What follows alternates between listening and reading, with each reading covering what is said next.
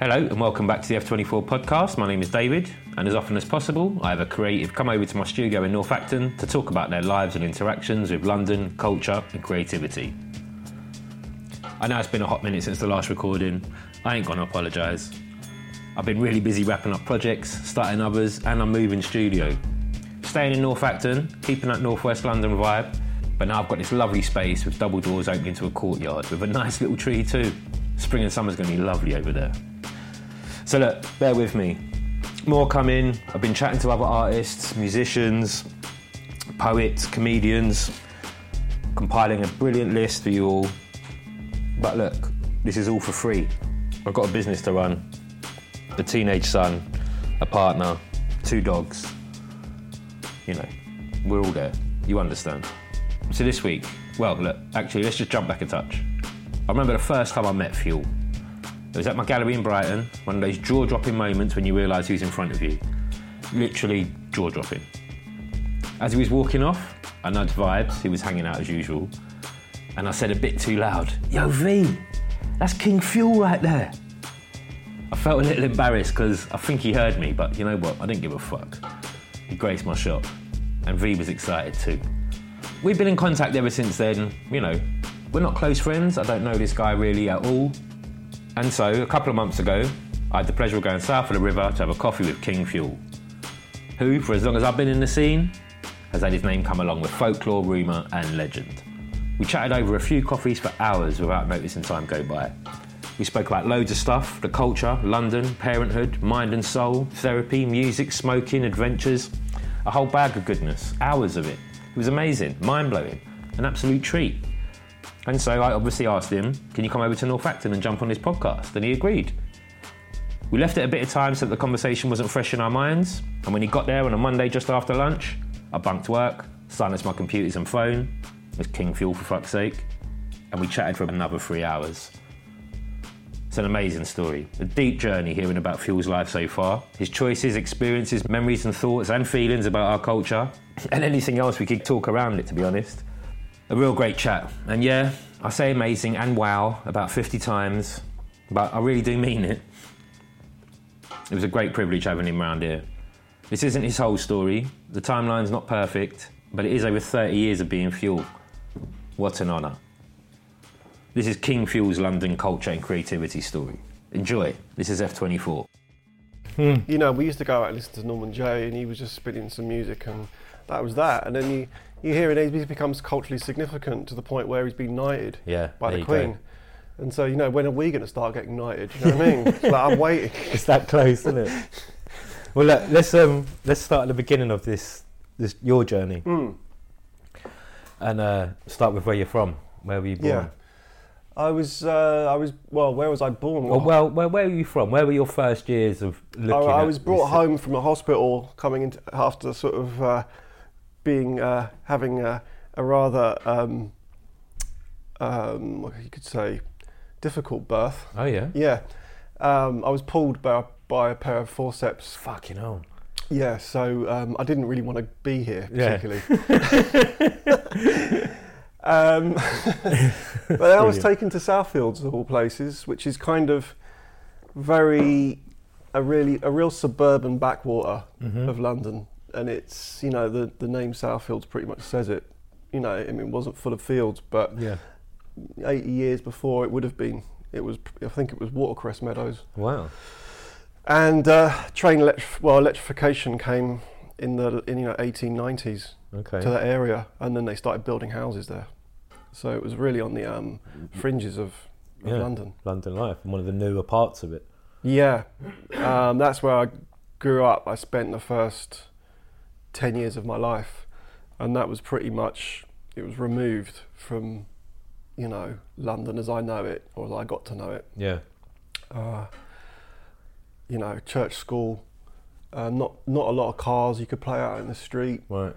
Um, yeah. Did you leave there much, or was it predominantly? No, just- I yeah. was I was pretty much in that area. I didn't leave. I mean, there was no reason to. No. You know, it was down to the Arndale Centre on Saturday with my granddad Yeah. um, to get our shopping. Um, but yeah, when I speak about that area to people now, they think that they well, certain people have said it sounds like you were living in a different century. Because the things that I can remember about me living in Southfields is that is different from a lot of people's experiences growing up within London as such. within London, within an, within yeah a metropolis, Mm. a big city. So yeah, we had uh, to, to roll them off. We had uh, we had coal delivered. Yeah? Yeah, so we had a coalman that used to come, Fucking hell. and then they used to deliver the coal yeah, down a manhole in the front of the house. The whole house used to rumble. yeah. Then we had a man that used to deliver oil for the oil heaters. Fucking hell, man. And then I wasn't allowed out to see him because it was all dirty, the truck, and smelly. um, and then we had a fruit and veg guy that he used to pull up like the tarp on the side of his truck, yeah. and there was tiered sort of Stacks of fruit. stacks of fruit, Yeah, like a Wha- stall. like a stall, but just come to the house because we didn't have shops very near us, Wow. and we didn't have a car, so it was all like they used to come to us, rag and bone man. Amazing. Man. Um, even a guy that used to come and sharpen the knives yeah. on a little wheel. yeah, yeah, yeah. You know, he used to sit on the back. I think he was the oil man that had a little twin thing going on where he was sharpening the knives. So anyway, that's the kind of backdrop. Yeah, Yeah. but um, I had a rag and bone man in Kilburn.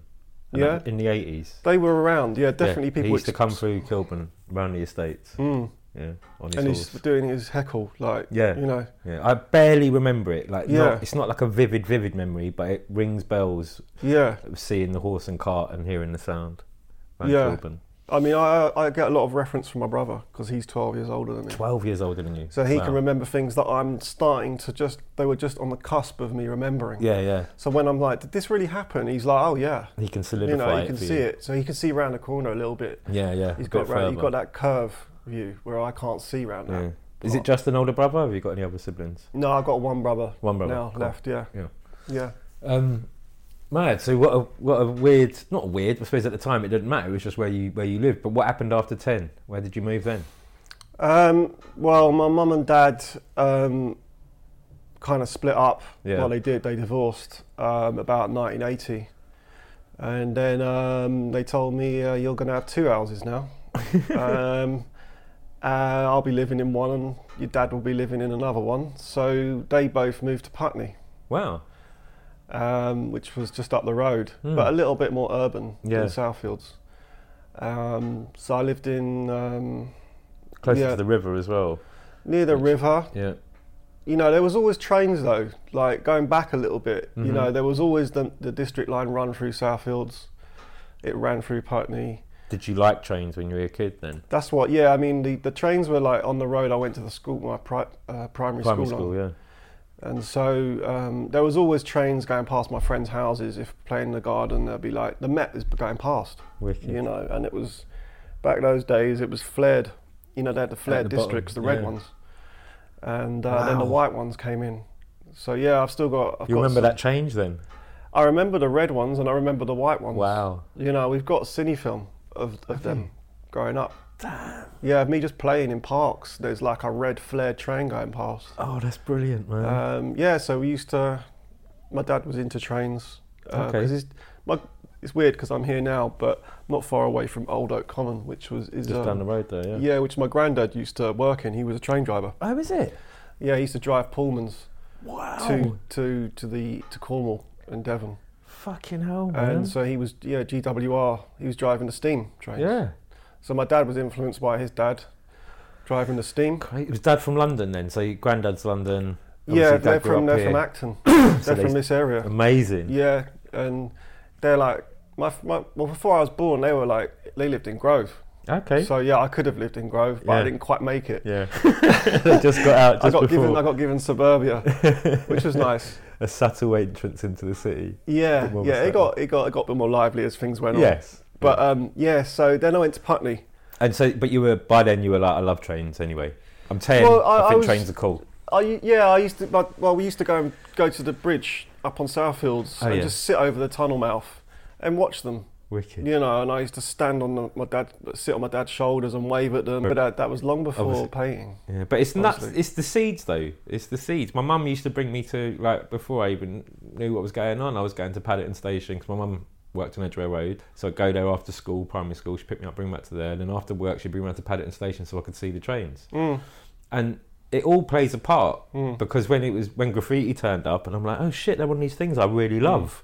Like, Mm. oh wow, like the two go together. You Mm. know, it all plays a part. These little gemstones. So what happens in Putney? You get to Putney and you start. I suppose you start secondary school quite soon after. Um, yeah, I, I think they waited until I started secondary. uh, They waited to actually sort of split up Yeah. when I went to secondary. Okay, right, yeah. So it was all just like kind of. I think it 11-ish. was a lot around me, convenient, like like inconvenient that Yeah. um, they divorced when I was still at primary school. yeah. So they just hung on. Um, and then uh, got to the point where, um, yeah, they, they, they, they said their goodbyes and they um, went their separate ways. But Mhm. um, I was still part of their life Yeah. you know. Um, and yeah, my dad lived down near. Basically, he got a house that was l- right next to the tracks, so he chose this rundown old house um, in a, in an area that was pretty rundown as well. Yeah. Not like it is now, No. um, but it was Different quite Putney. grim, you know, and quite an, it- pl- quite a good place to explore. Yeah. Uh, we used to sp- explore. I mean, I used to go down Wandsworth roundabout um, and all the disused uh, factories. It's ca- it's called um, Point Pleasant, I think it is. Yeah. It's not pleasant at all, No. but um, it was just it was just like old roads and then just loads of rubble in the middle. There used to be so many factories down that way, didn't there? Yeah, I mean, it was up all to industry. recent Days, yeah. It's all clo- it all closed Yeah. in the seventies, eighties, probably early eighties. But I used to go down there and explore. Wicked. on my uh, when I went to see my dad. But um, yeah, so my mum lived, you know, sort of mid Putney, Uh huh. and uh, I used to go between the two, and then I started Elliot school, so I started going to secondary school. And then is that where things started to become a bit? Is that where you get your freedom? I suppose. No, I never got my freedom. I was I was quite I was quite sort of not smothered, but I wasn't really allowed. I wasn't one of these latchkey kids that Uh-huh. had their own key that could come and go as they wanted. Okay. That was what I wanted, yeah. but I wasn't allowed to. That wasn't happening. I wasn't. Yeah, no, I was like, you only cross these roads. You don't. This you is know, your route. This is your route. You come back. You know, like this I'll way. be here. I'll be here waiting for you. Yeah. So yeah, I was quite. I was quite. I accepted it, obviously, course. at the time. But it wasn't like. Uh, it didn't stay that way because things around me were changing. Yeah. You know, s- I was getting older. School was starting to kick in, influenced by older kids, seeing things Uh huh. um, you know, I mean, in terms of culture, I was starting to see that trickling down. What were through- you seeing whilst walking around? Like in terms of culture, were you seeing fashion or music? Fashion at school. fashion at yeah, fashion. People expressing themselves because we Wicked. didn't wear uniforms. school. Okay. So you had, you know, the, you know, when you go to pri secondary school, it's like you're just around adults. Yeah. Like they're very look very cool adults. Yeah. that you know you can't imagine actually being their size and being as cool as them in any way. They were bringing their boxes into school, so there was uh, they were playing you know electro, soul, funk. You know there was people with roller skates in school, Wow. so there was a lot of roll. You know guys just roller skating through the corridors. you know, Amazing. um, you know soul boys, stylers. You know the whole thing. You know that, Wicked. that's you started seeing the feelers, chinis, and Yeah. all this stuff. And I started looking at logos wow. you know, and I started um, getting into that really, trying to be a styler on on a very limited budget. Did you get into racking? Or was No. it, it was just about finding it at a budget, yeah. I was I was just trying to I was I was taking things off one pair of trousers and putting them on another. Wow. You know, like lowest cords were big in the eighties. Yeah. So my brother had some lowest cords. So I p- unpicked the label and I put them on some Marks and Spencer's cords that were Wicked. like threadbare. Yeah. Um, you know, I was starting to fake the signatures and like you know like rip those crocodiles out the Lacoste's and then you know put them on a t-shirt. Brilliant. things like that. And people knew I was like, people found out I was doing it. You know, they creased up. But but it's styling though. yeah, then they were like, "Can you do me one?" Yeah. You know, like if I give you this feeler badge, can you sew it onto this top or whatever? Yeah. So I was getting into that, and I was being Wicked. affected by being in a large school with almost two thousand kids, Yeah. going from a little church school in Southfields. Yeah. It's a loud Putney. Did um, the fashion move into music or graffiti? What came? No, the fashion the fashion didn't go into graffiti. There was graffiti there though at school. Yeah. and that's when I started seeing it. Yeah, So this was happening in ho- co- school corridors and stuff like that. you'd school see tabs corridors, up. backs of chairs, Yeah. um, school desks, etc. desks, people. There was one boy whose brother could paint a bit um, or at least he could draw. And he had a, like one of those army satchels, you know, canvas bags, Yeah. and it had something on the front like said funky or something, but Wicked. it just looked bad. Yeah. And I and then I think I got a, I got a bag that's similar. I tried to paint it up, but um, that was later. But first, I just started noticing people writing names and drawing bubbles and you know on train on Yeah. on, on chairs and stuff. And did you find it intriguing then? Yeah, my eye was drawn to it. My eye was drawn to that type of lettering, and and also logos as well. Yeah, So 'cause- it wasn't there wasn't really whatever really. It was well, it's definitely- like we're flooded with all these logos, as you say. You're seeing these feelers and the cost and this that, and the third, and all of a sudden you see a unique one in yeah, the school, and it kind of translates. yeah, but it's got a story behind it. Yeah, So it's not just like a label. No, exactly, Which is yeah. not generic. Yeah. It's like specific to that person. yeah, Um, yeah. So, and that, and then, and then, that does lead on. You know that kind of thing where people are making their own marks Mm. and like, what does that mean? Why do they do it? And then repetition. Then you start seeing it in more places. When you found out um, the reason you would keep writing your name, so firstly you would see these names, right? Yeah, there wasn't many though. No, a handful. Yeah. And then what did you do? Like, did you just figure out, oh, look, they seem to just be repeating their name everywhere? Or did you ask questions There was no way, there was no way to ask questions, No. so that was just seeing them, and then And figuring just- it out yourself? just thinking like, what what is that? You know, like a question mark really. Do you remember seeing the same thing somewhere else? Yeah, I did. I Like, did. Even if it was around the school, then you got the picture that, oh, right, they're- it's the same thing. they're yeah, writing. around the school, like you know, like you might see a few chairs. Yeah, yeah, first, yeah. Do you know what I mean? The And it's same the same thing. type, I used yeah. doodled on the back of the few of them, Mm, and um, then you you know if it was on a bus or something, blow your you- mind. yeah, you just you just see this same thing on the back seats of the bus, Wicked. but like you think it's the same bus, Yeah. and then you'd realise that it was on a different seat this time, so you must be more of them. And then, um, yeah, that's kind of, uh, but early though. Yeah. I mean, this is I kind of jumped a bit. So is this Really. like 11, 12 years old? These first couple of years in secondary basically is when all this stuff starts to. Yeah, no. When I started to actually see stuff, it was when I I moved again. Okay. So I, I like my mum moved from Putney uh, to Brixton Oh, right. in '84, hmm and so yeah, I had I had then I had a difference then and travelling a bit more out of the traveling, area. commuting in the mornings to school. yeah, um, on the on the 37s, taking the buses, and being in Brixton, living on living on the front line in Wow. the 80s. So that was a that was a big culture shock, and that's when I started seeing more more writing. what was Brixton like then? Brixton was a pretty wild place, Completely different to Um, what you'd been through. completely different, completely different. Um, yeah, I mean it was.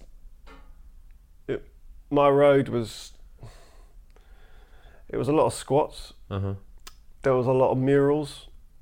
There was a lot of guys there standing around, smoking weed, um, like cutting sugar cane and stuff like this. Uh, Rastas, dreads, dub reggae, um, anarchists, punks, um, A full mix. the whole lot Yeah. and lots of yeah i mean it wasn't there was no hint of anything to do with what came later gentrification No.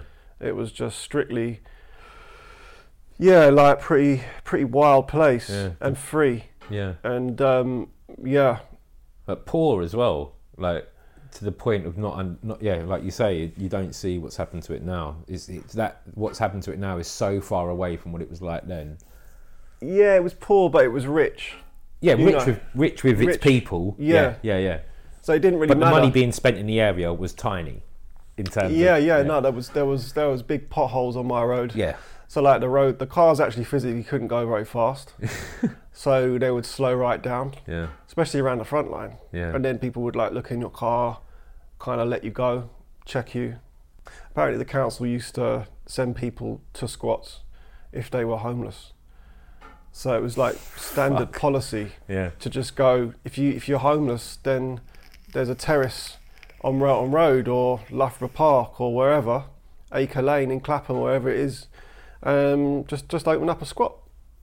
Jesus. And that was the government line in local authority, Damn. Lambeth and Hackney, definitely, Yeah. because they were like sister boroughs. Yeah. Hackney, Yeah. Hackney had like the worst reputation in Europe Fucked It's up been- years. as being a rundown. You know, like this is like the pits. Massive borough as well. Yeah, Yeah. yeah. Um, but yeah, so yeah, Lambeth and um, Brixton were similar Yeah. in that way. They were red. They were red um, councils. Yeah. So they were they were Labour. Yeah, there were there was a lot of people there. They just there was militant bloc were running the council, so they were they were against the local like government. Yeah. So it was like local government against, you know, Westminster. Yeah. Westminster government. Yeah. But um, yeah, so yeah, I was I grew up, and my mum was uh, she was an active person in the political, um, you know, like in the Socialist Workers Party. Oh wow. Um, yeah, so Did that instill anything into you? it did. Give you some I morals mean, the and first time I values? got like pulled up by police was with my mum. Yeah. Yeah, yeah. So we went on protests together Wow. because she was like I was always with her. Mm-hmm. and she didn't want to stop what she was doing. Um, so she took me with with her, and so Amazing. yeah, uh, marches, um, you know, fly posting, putting up, you know, advertisements for the for militant newspapers or something like that, Uh-huh. selling newspapers in the streets. Socialist paper, etc. Yeah. Yeah. Yeah. Um, she used to actually. Uh, she was given this kind of role of like watching, uh, looking for nuclear trains, which Wow. is weird. But yeah, you do your shift on the stations uh, to see if any nuclear trains come through the station. You know, those people used Mm. to stand on my bridge next to my estate because the line that ran to Euston, the Watford Euston line, they used to run the train, the nuclear trains on that line, and Mm. so it's on the bridge on um, Kilburn Priory Road. There's a bridge, and they- back in the eighties, there was these big yellow Mm. CND like things all over. Mum told me it was because they're bringing these trains through here. It was They one would of have done those it up to spots. here. Mm. Yeah, yeah, yeah. But Exactly. Lambeth was a nuclear free zone. Was it? So, you know, when you go into Lambeth, you start to see this sign Yeah. because they wanted to reassure the residents, you know, that this isn't an area where we allow nuclear energy Uh-huh. to be passed through on the tracks or the roads. Yeah. And so what you what the CND would do is monitor the tracks, monitor the trains to see if any, if they'd flouted their, you yeah. know, Yeah, what they're saying.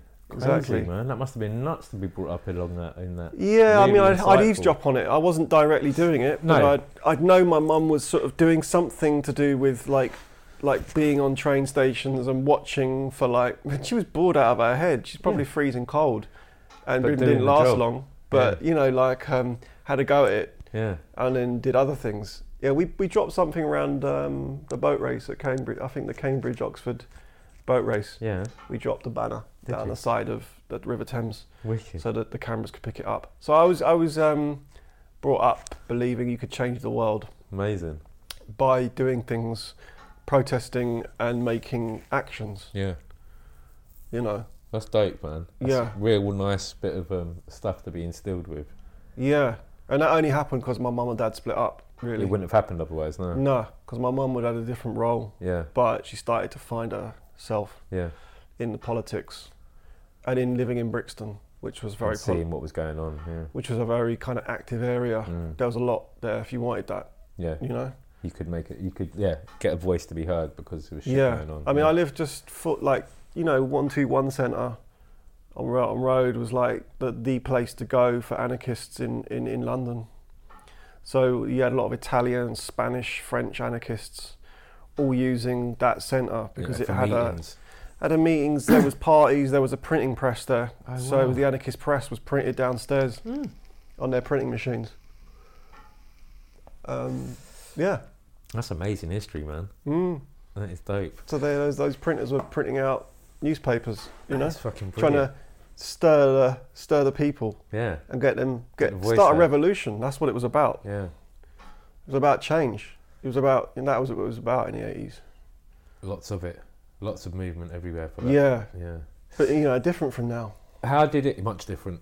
Well, c- it- also coming from a much more um, deprived setting.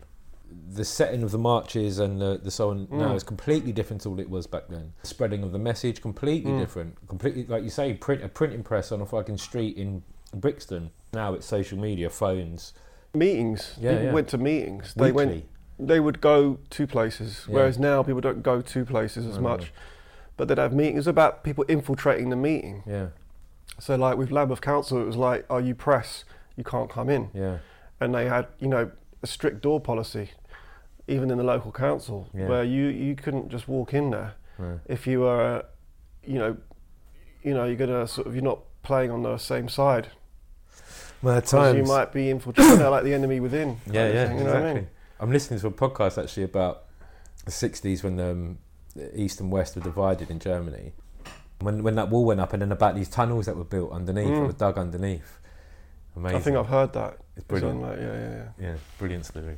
yeah. Um, yeah. So, with all of that type of stuff instilled in you, the love for trains, and then this, you know, the, the speaking up and making change, People power. the people yeah. power, is was that all part of your lead into writing? What was it? What what int- what introduced you fully to writing, and what made you decide I'm going to go further than? You may have started hitting the tables at school with the buses, but what was the clincher? Um, well, br- you know the, the the thing of, well, I, it's in Putney that I met. It was actually in Putney where I started, so it would have been before, weirdly, before Any of that? '84. Amazing. Which I actually thinking back to it. I mean, I don't know exactly, but I think I was into it earlier than I expect. I thought I did. I was Yeah, because yeah, I, I, did- I definitely moved to Brixton '84. So yeah, I was breaking in Putney. wicked. You know, um, in fact, that's thrown me. Um, but yeah. Could just see it in your face. You're like, what the fuck? I just like you know the chronology of things. Yeah, yeah, of And you course. like, hey, what date did I go to that thing? Yeah. And then you can actually find out, and Yeah. you think that takes you. You just you have to rearrange your Just memory. added two more years in here somehow. Yeah, I don't know how Fuck, that happened, yeah. How did I experience that? And yeah, yeah. So I was I was like it was like um at school, there was some boys in the estate down the road from me, and you could see them breaking. Uh, it was on. They were actually didn't even have a lino. okay. They were using Pampers, um, nappy, uh, bits of cardboard, all like gaffer taped together. Yeah, And I, I didn't really have a lot of friends in Putney. I'd moved from Southfields. yeah, And my mum was like, why don't you go and, like, you know, s- there's some boys down the road. We, you know, I was like, I know, I kind of want to meet them, meet with them, like, get with them somehow, like, get to know them. yeah. And, um, you know, at the time I was making tapes Okay. um, from LWR Right. at night. So I was like, it was a Wednesday night hip hop rap uh, show that was like, it was, it was a weird time. It was like started at half 10, 11. Okay. I went till one in the morning. Wow. So I was making, I was recording Tapes off that. tapes from LWR, Wicked. um, and that was became my thing, which was like, you know, I go if they got a box, I'd like I've got a tape. Do you want to put the tape in the box? And then they like the music, Yeah. and um, because it was pirate. You know, and it wasn't that kind of same stuff like breakdance. It was more like deeper electro and stuff, different different cuts that Westwood was playing those times, and and that was it. And then um, that was my local crew, Wicked man. and then that kind of no, they were joining up with a larger part of the crew Yeah. that I didn't even know about, and um, they were called the UXBs, the Unexplained Breakers. And on one Saturday we went to battle, and um, we walked through Putney, walked into this estate called Evenwood, and at the back of Evenwood there's some garages, and it's a space where there's a lot of graffiti. You know, it was all like um, that kind of shocking or like pop Yeah. or break graffiti. Yeah. You know, it was all kind of that kind of style, but I just I just was blown away by it. Color. Yeah, it was all done with Size. car paint. Yeah.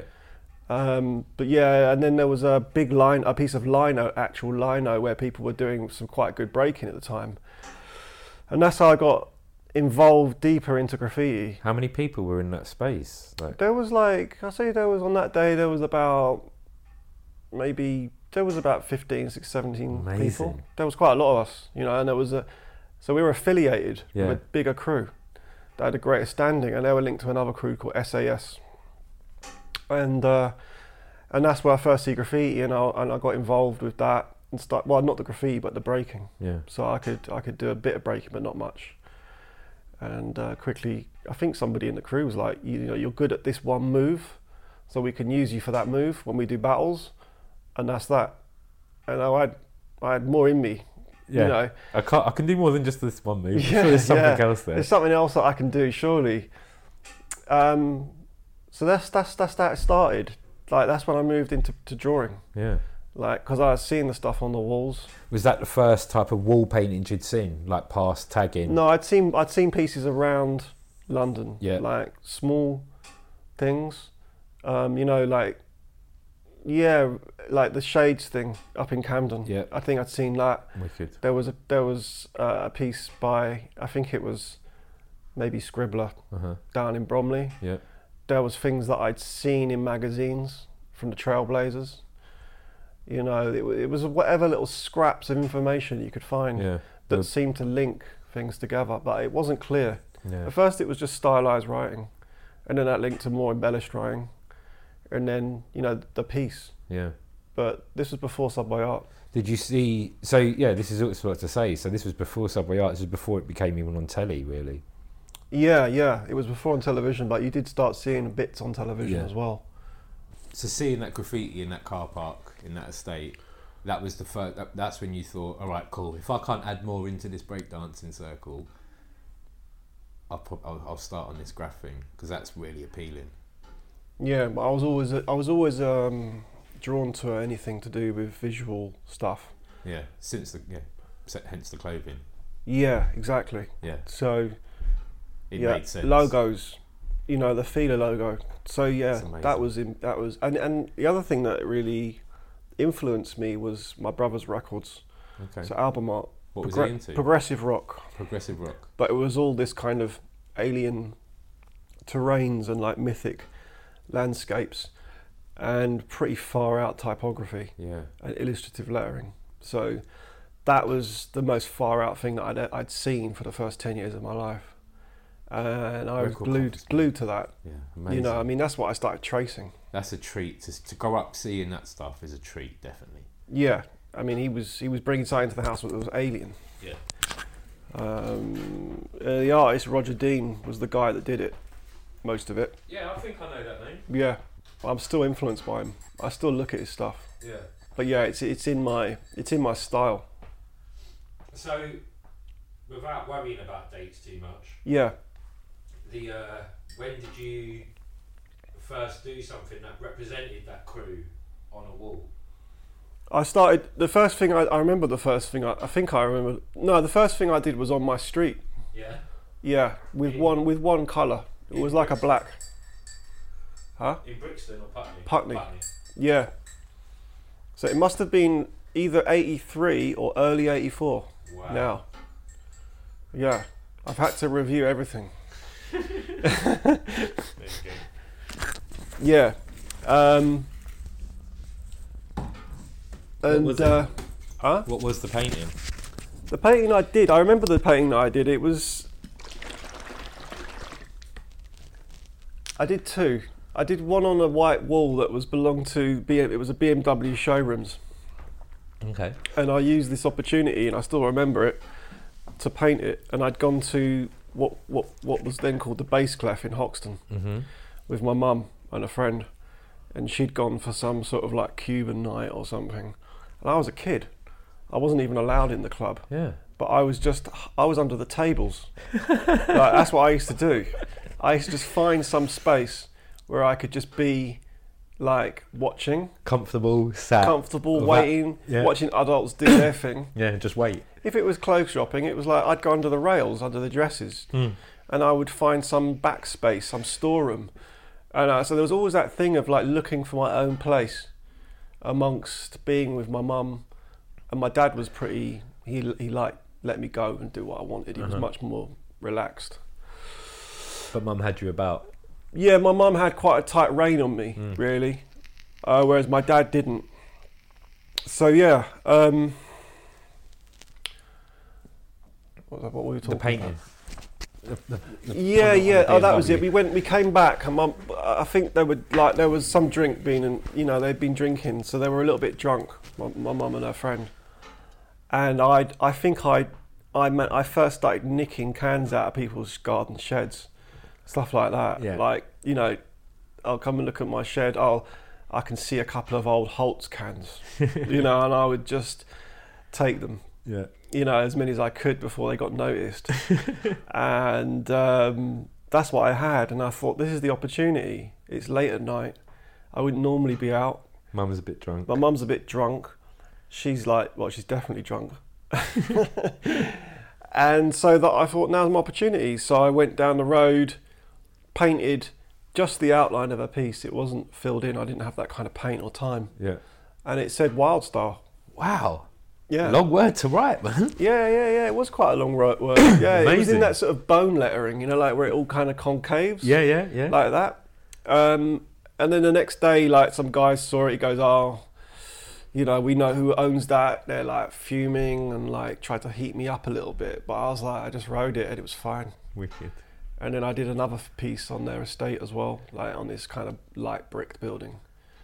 And yeah, that was it. And then I started painting for the crew. And then you were like, yeah, this is what I do. Yeah, I started. I needed to get paint, but I started doing outlines with just with no filling. Yeah. I didn't have to fill paint, so yeah, it was it was just going round round Putney, going to sort of car sh- car workshops, asking the guys for paint. Have you got a bit of paint? Spare paint, spare paint. Yeah, Yeah. asking, begging for paint yeah. before shop before the idea of stealing. Well, that's it. At that point, I suppose you're wondering where do I get all this paint? I've, I've done all the sheds Mm. that I know. Where else do I get paint from? Oh, car sh- car places where they Yeah, use you can it. smell it. Yeah, so You exactly, walk down yeah. the street, Oh, you I'll smell ask in spray there. paint, and so you have to ask. yeah, And then, and then you know, there's a, there is a point where you start to realise that you do need to start stealing, but you kind of don't want to. it also comes with a bit of age as well. Yeah. But yeah, you- Yeah, you've got to steal, and it's not something you really want to do. I was stealing before I was a writer, so I was very Okay. comfortable when that Yeah. when I re- when the two when those two bits clicked for me. I was like, oh right, I, yeah, no worries, I'm, I'm on that already. I've got that. Mm. Mm. But no, nice. No, so that's how it happened, and then and then I started just trying to get get with the crew. So I was putting up names of writers, uh, people, uh, breakers in the crew, and trying to just like charm them, really, Yeah. trying to be down. Yeah, get your stripes. Yeah, yeah, Yeah. yeah, It worked my way into sort of this group of guys who I thought was quite cool. Yeah, You know, peers. Mm. um, yeah, peers. That's Yeah. it. And, and um, there were, some of them were happy. Some of them were like, "What the fuck? You putting my name up for?" It's like, you know, What why did is you do that? Why are you doing that? Yeah, but then it started going on to jean jackets. Like, I can see you can do stuff. So then it was like, okay, can you do my jean jacket? Um, and I had books then. I was going, you know, it was about drawing in books, like black books. And no, no, really, that was the main thing. Did you meet other writers around that time then to know Um, about black books? Well, it wasn't a black called a black book then. No. it was just a book. Yeah. Just a, you know, it wasn't A even sketch- a black book. It no. was a sketchbook. Yeah. That was it. Whatever that was as well, it could have had a fucking cardboard or, or hardback or a bit of paper on the front. Well, mine was a spiral bound, spiral bound. a spiral bound book. You know, Classics. that opened sideways. Like it had a more horizontal Yeah, so landscape. format. Yeah. Um, and there was a guy in my school, couple of guys who were interested, and they had books, and we used to bring the books into school, Brilliant. and um, we'd spend a few nights, you know, with our Poscas or. We, I was using a lot of like rotorings and Faber Castell Lovely. technical pens Yeah. and starting to do more complex outlines on paper, and then kind of going into school and having a, like a small sort of like not a battle, Yeah, but yeah. Mm. let, show me your outline. Okay, I've done this outline. You know, when's it going to be ready? I want to see it. And that guy was the one, the person that I set up my first crew with, Wicked. the Who first bus ITC. that? Wicked. Yeah, so he was the first person that um, kind of initiated the crew with me. ITC. Was he down with the breakers as well? Was it? No, he wasn't into different crew? breaking. Yeah. He was an art. He was much more artistic. Wicked. he spent a long time um, on his books, and he were, they were quite they were immaculate. Amazing. You know, he spent a lot of time and made real decent like two page pieces Yeah. covering the fr- whole thing with characters and background and Colour. color, all like mainly paint pens. Yeah. and it just went like that. And then in the end, I filled that book up, and then I went to a next book, and then I stuck the book together, and then I went on to a third book, and I, s- I glued them all together. So you had three books together? three spiral-bound books all Wow. glued together, and they came with me to school, and they came out of me when I started doing my first pieces. Wow. And I, I used the opportunity of staying with my dad to do my first pieces because he didn't mind. He liked my pieces. The He had- freedom was there. yeah, he had them on the walls. So, you know, my front room was covered in pieces. Blimey, from the books. Spare And the pages books, from the bits books. of paper, yeah, more paper that I'd drawn on. yeah. He liked it. So it was all stuck. I I had all my pieces stuck around the room. And wh- what were these words? Were I they was all just putting- different words, or yeah, I was just. I mean, I was trying to pull words out of things I didn't understand. mm-hmm, You know, like some of it was influenced by my mum. Um, some of it was influenced by music, like lyrics. yeah, It was a lot of it was trying to sort of like, um, I guess you know, in a way, trying to get some sort of like recognition from my parents yeah, that I kind of was down with what they are interested in. yeah. So a lot of, in my sense, on my mum's it sense, it was political. So some of it was like that, you know. Or I would just do somebody's name that I knew, Yeah, or even my dog's name. yeah. Do you know what I mean? It was whatever. It didn't really matter. At the time, it wasn't about a tag. It was just about a No, it was style and a Yeah. an effort and the thing you were doing. Yeah. Yeah, Yeah, It was whatever. Whatever. It didn't really matter. Any opportunity to write anything. Yeah. It didn't even have to say anything. When did um, w- when was that crossover then? When did it get to that point where you and Bus started using a name? And that, like like the, the, the name Intercrime. Yeah, Well, we didn't. It was a theory, really. It wasn't really. We didn't actually practice writing it together. Uh-huh. But we said, like, let's club together and start a crew. And we started the crew it, called Intercrime, but it hadn't really found its feet. You know, it hadn't. It didn't. It didn't translate into action. okay. It was just, you know, this is kind of what you do. Yeah, I remember those days. Yeah. I did it in my days. Yeah. Yeah, those those. Uh, yeah, I know exactly what you mean. Yeah. So I was in the UXBs, Yeah. which were unexplained breakers. Yeah. That was the breaking thing. Yeah, But it was more to me than breaking because I wasn't really a hot breaker. So Yeah. I just thought, you know, all right, we're going to have a graffiti side to this, which is ITC. yeah. And, and then, um, so I gained my third crew member for ITC through breaking as well, And through who- one of the breakers that was there. Yeah. And that was Rev. Wow.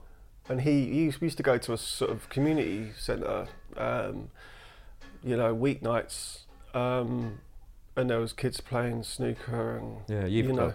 got- Yeah, he, uh, yeah, exactly. And um, you know, he kind of looked me up and down, like "Who are you?" kind of thing. Like, did that kind of Yeah. posturing. And yeah, we got to know each other. Wicked. And um, he he was writing. He, we, I went back to his house and he was writing "Do it mean." Do it me. Do it mean. Yeah. And he just had loads of A4 paper with just "Do it mean, do it mean, do it mean." I just had the maddest fucking deja vu. yeah, I've seen this. really? Yeah. What, do Promise you. Do it. What you just said. Mm. Do it mean. Mm. And the way you just.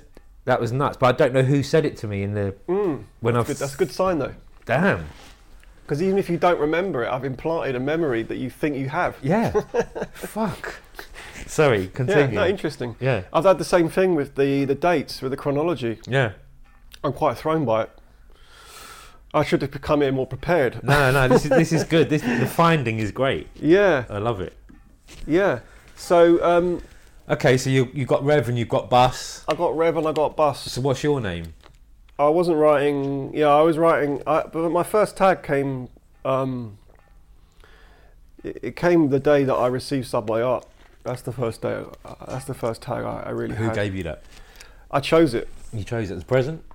uh, oh well, I got the book from my mum Uh-huh. because you know my mum gave me the book and like she Oh, so I wasn't- mean, how who- how did you get the book? Was it a present? it was a present. It was Yeah, yeah. Christmas Right. present. Yeah. Cool. But you know, running up to Christmas, it was already around. Okay. So there were kids coming into school with You'd it, seen it. and they were trying to show it to me, Yeah. um, like new pages that I'd never seen because there's a lot of it I hadn't seen, but I'd seen some of the key pieces. Yeah. Um, mainly because it was advertised in one of the Sunday Times supplements. Was it? Yeah, long before it came out, like eight months before it came out. Wow. That was what I had. see that. I, I don't have it anymore, but I had the scene pieces and the Hand of Doom, and it was a lot of scene stuff in there. But it was about there was a layout of about. It wasn't even a double page spread, I don't think. I think Might it was have just, been single or, single page or quarter, yeah, half about a page. book, you know, Yeah, coming out, and Yeah. it was long before it came out, and I Wow. had that. I had that as my go-to. But Yeah. I, I just didn't know that. I couldn't believe that was actually paid on a chain. It, you know, I knew they'd they'd said that, yeah. but I didn't. I couldn't trans. I couldn't. equ- That didn't How? equate to me. Yeah. Like it didn't equate. In what to actually manner? act- How are they allowed? What is this thing? Is it? yeah, yeah, So when I when I first saw the when I started seeing it coming into school, I I actually started covering my eyes. Um, You didn't want to see it. I didn't want to see it. You were waiting. I was waiting. Yeah, I knew Amazing. something was building, and I was waiting for this explosion. That, that it was, you know, usually on present when when you get a Christmas present, you want to open it before you get it. Like this particular present, I was like, no, I want to wait until that moment when I actually unwrap it, Yeah. and that's the beginning. That's the You know? start. But it had already started. Quite um. Your your respect for it, uh, f- f- for graffiti, um. You kind of held it. You kind of you looked after it. Like you were being very careful and fragile with this thing you'd found, and you knew that this book was coming, Mm. which was going to explain a hell of a lot more, and you wanted to be birthed into it Mm. in a real Initiated, you know. initiated in a real pure way, not by just getting a, a quick two second look in Mm. between classes or Mm. a flick through pages. You wanted Mm. it to be fresh. It's quite a respectful manner. Do you know what I mean? Mm. Right. I I presume I would have probably done opposite to you. I'd have been over the shoulders constantly until I managed to Mm. rack that book up or get the present, get it as a present. I wanted to. I wanted to look at it in my own space, I love that. so that getting it flashed to me Yeah, wouldn't have given me the time to No. spend with that page yeah. and that piece you to wanted to, fully study. appreciate and absorb it. Yeah. and I didn't want it to be. It it wasn't something that I wanted flashed about. Yeah. That um, just that uh, what you just said about how you received that book and taking it in, I think reflects a lot on the person I know you for as well. Mm. I know I don't know you well at all, Mm. but I mean in terms of the myth and the legend of who you are, Mm. that type of sensibility Mm. about the culture, I think. That that to me makes sense anyway. Yeah, well, it's um, So look, you get the book. no, yeah, I get the book. Um, that's that's kind of all I got that Christmas. That's all I wanted, Yeah. which was great because it, you know, it was cheap, and we didn't. I remember my mum didn't have a lot of money that Christmas. She was like, oh, "What do you want? I want a book." And that was it. She got me some pens and a drawing book as well. Wicked. And um, I spent the whole Christmas day drawing. Lovely man. And Scrooge was on television because you know, Classic. yeah, and I just thought I'll have that. That's the name. So I just started writing Scrooge. Same and- spelt the same way, all of that. Yeah, yeah. Well, Yeah. no, it didn't. Uh, The other spelling is just embarrassing. Like, I started spelling it with a U, which doesn't actually phonetically make any sense. Screw But it kind of went to Scrooge. And that, I mean, Yeah. I was looking at tags around. Solo was one, Uh huh. the original Solo, um, who was using lines going through the tag, um, through the O's. Yeah. So the O's weren't complete circles. They had s- part of it was open on the left hand side, Okay. and it had this kind of like line connecting it through the pi- through the tag Wow. and I loved it. And so I started to do that. And so yeah, Picking Started. up on style. Yeah. picking up styles from from from from early just observations really. Did you, Bus and Rev, go out together at all, or was it? uh, you no, were first I first I scene? just went out of bus, you know, yeah, but the first time I went with, with bus. It was with Bus. Yeah. Yeah. Um, and then I did I tried to go with him again, but he, he physically wasn't very good at climbing. Uh huh. So, yeah, then I, yeah, we went we went to Parsons, we went to um, the district end of Parsons, and we just walked off the platform. But you know, again, it was like, you know, on a Sunday night when I was staying at my dad's, when I had that that room Yeah. to do things. Was this when, on the layup at Parsons? Yeah, the Yeah, layup. yeah, yeah. So yeah, we, he came over, and then, you know, he, he asked us where we were going. I told him, and he said, "I don't think you should be doing that. You know, there's live rails and things. It's dangerous." But we were like, "No, that's fine. We kind of got it. We know what we're doing. We know what we're doing. It's not like we got across many tracks." And that's what we did. We painted, wow. and um, I did, um, yeah. And uh, at that point, I wasn't writing Scrooge. I And- moved on. Was that your, one of your first train paintings then?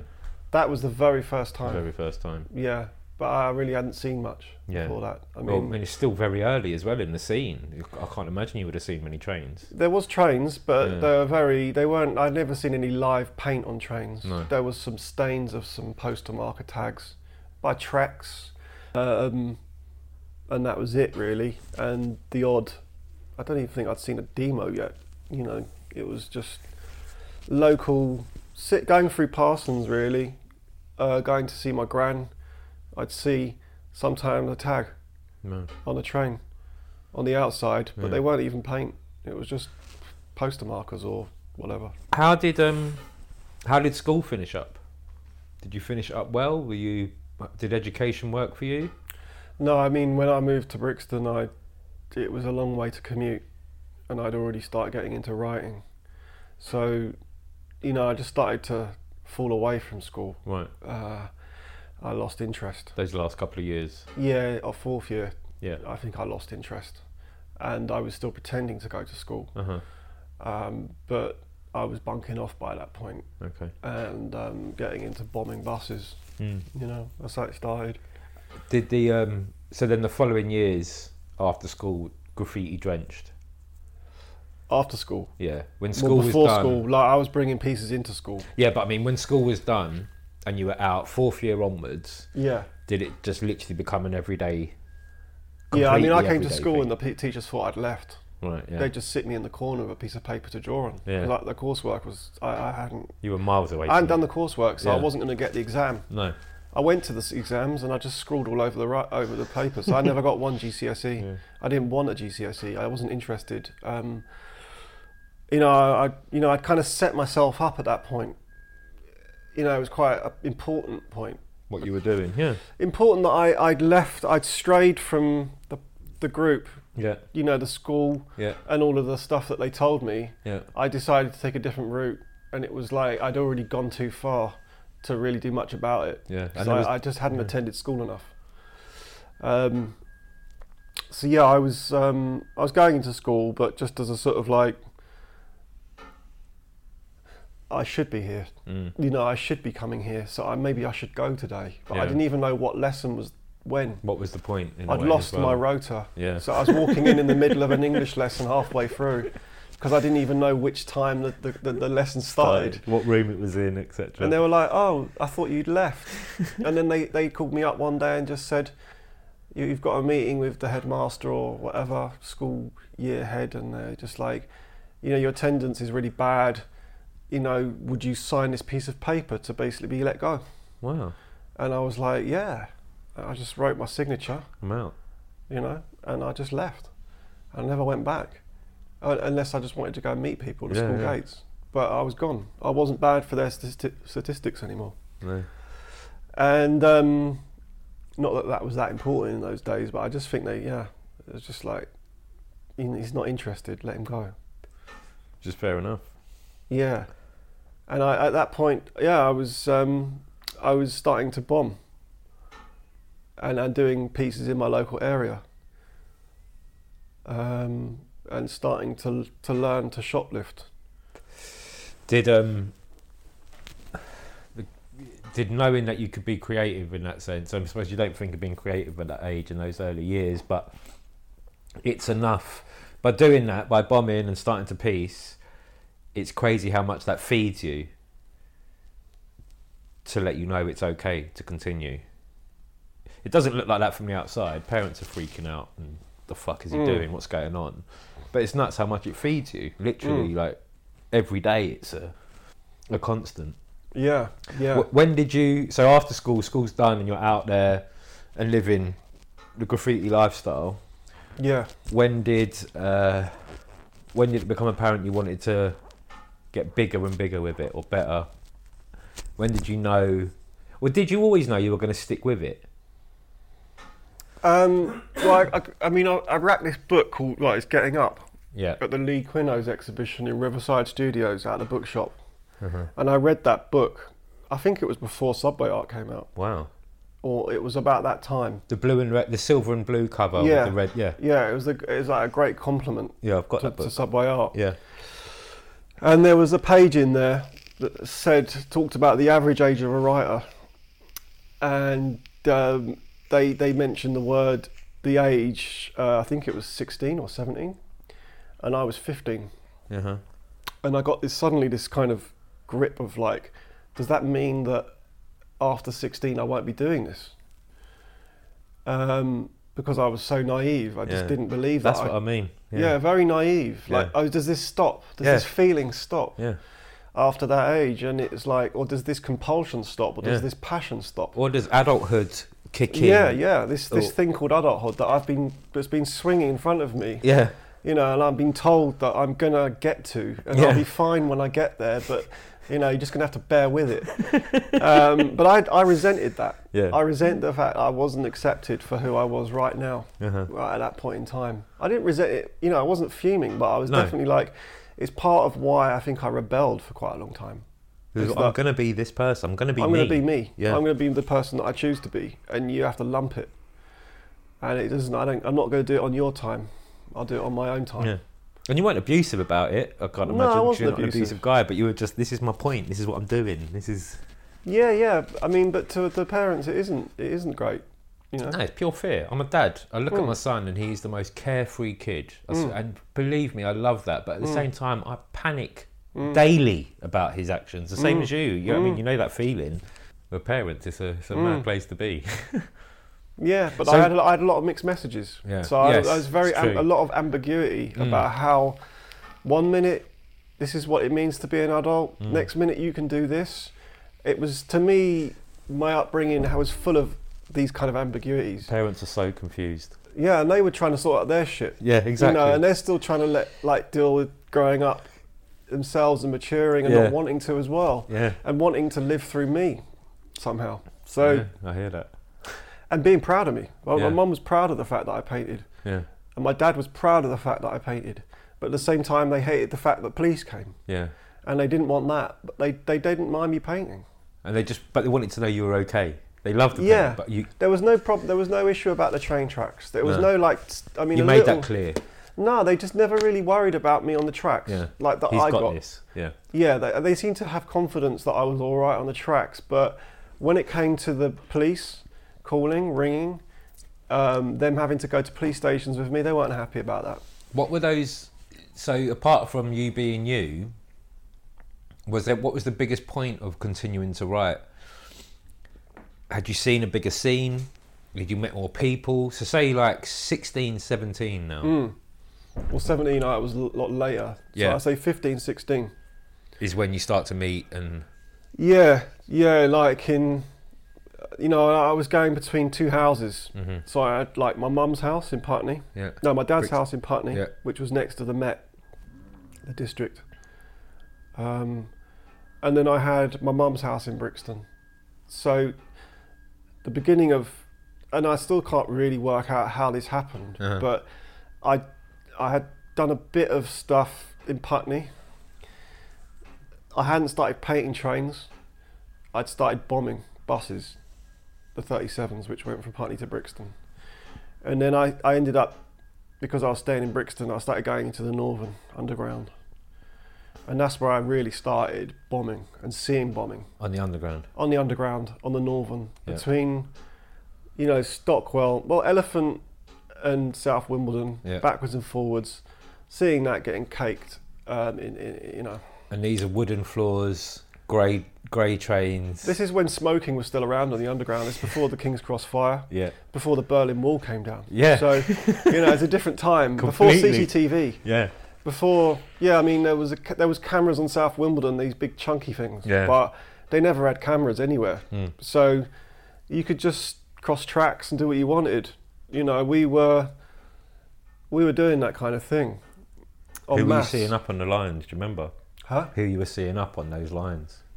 When I first came onto the lines, uh, you know, that's when I first started hearing about these these kings, you know, and people were saying he's a king, da da da da, and I and I had pretty much missed that. I mean, I was seeing the trail end of people's careers at that point, Right. which people like Crash, Yeah. Supreme Team, Yeah.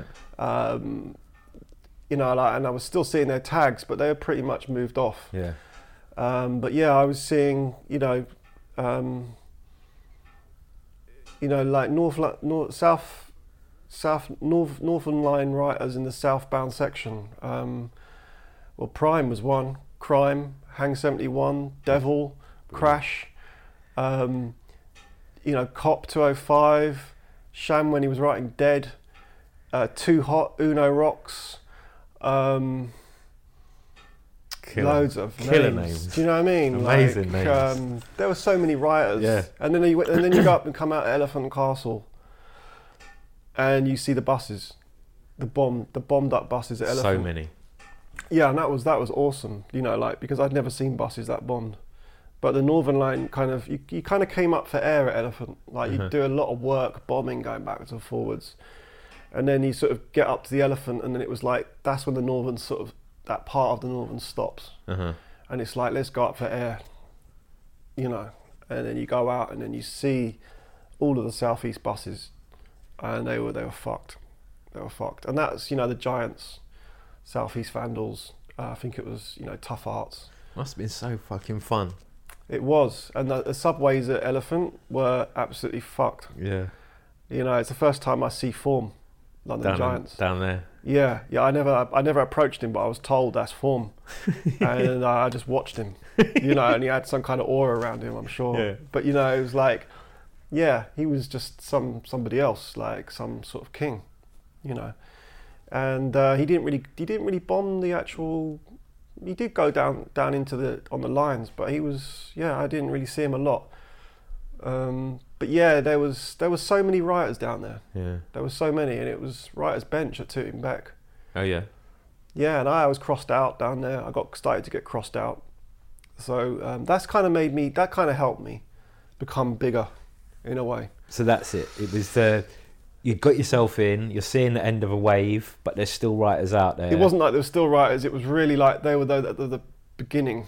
Yeah. You know, like Crash was the beginning, was the and start. those guys were the beginning. Yeah, And then, you know, like there's another writer, Dread, Mm-hmm. um, that I used to see. It- And, sh- and I think it was Shades as well, was up.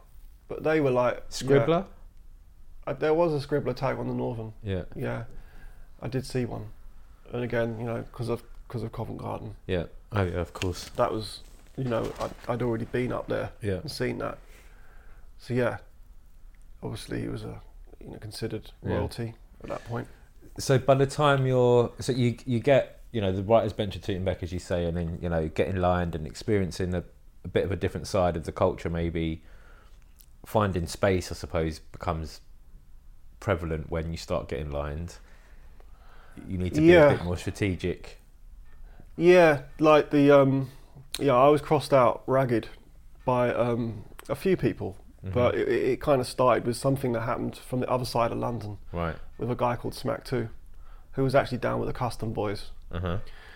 and Custom Boys were quite an early crew, and uh, they were my peers. Were they from West? I mean, sorry, Deep East. Sorry. Yeah, Custom but they Boys. they kind of mixed with this guy in GSZ Gangsters, Uh huh. and uh, Smack Two was like, you know, I looked up to him, and um, he didn't look up to me, and then it kind of went over to the Northern, because he also used to move that side because he was Junction. Okay. And then um, other people were like, you know, because the way I was writing my tag was very unstylish. Okay. It was very annoying, probably to people, because um, I just used to just repeat bomb. You know, like just do lots of tags Yeah. and do a lot of them. In one spot. Yeah, in one Yeah. area, but the whole part of that northern, Yeah. just bombing. But it wasn't. I had no flair to my tag, and I just it looked toy. So people were like, "Who's this guy?" It's a weird name. doesn't really add up. Uh, it doesn't look very good. Very naive looking, and it started to get crossed out, and that was good for me Yeah. because yeah, it did make me want to move to new places. And the guy that I was writing with definitely didn't want to be part of that. Yeah, so we started to like move out, uh, move up the northern, move over to the Bakerloo. Yeah. Go to the other side of the river. Yeah, starting to see see people that are consistently up in more places. Yeah. you know, like, um, yeah, not a lot actually. But you know, you go to the t- over to the north to the Bakerloo, and it was Fury, and it was Time. You know, you, and then you'd see the mainly the primes and Hang and crime had, had done the driver's thing where they just popped out the driver's door in the middle of the train and gone all the way up the line. And that was right to the top. Uno was up as well. Yeah. He was crossed out more than me. he was obliterated all city from what I could see. Yeah. I wasn't all city, but He he, was. had it bad. He got treated like me in a way. Is it because of the tag style or? I don't know why that happened, but he was just viciously crossed out. Viciously. And people wouldn't even like do their tag next to it. Like they'd go and go up the top of the northern to cross his tag out. and then had to head back. and come back. And he wouldn't even put their own tag up. Uh, I didn't want that happening to me. No. Uh, but yeah, I was crossed out by different pens. Well, just one. Just a blit. You couldn't even see my tag. It wasn't even like one line. It was just like this. I'm gonna have a go. I'm gonna have a Yeah, go. yeah. It was a thing, you know, to Yeah, cross yeah. out fuel. yeah. That's what And were you people- writing that by then? yeah, Yeah. on the Northern. I didn't write anything else really. Okay. I mean, I did write. I did get caught like writing a tag Uh huh. when I was writing Scrooge. Or I think it was Reality was my next tag. Okay. I got I got bagged straight away Writing that on a Jubilee. out. by a guard.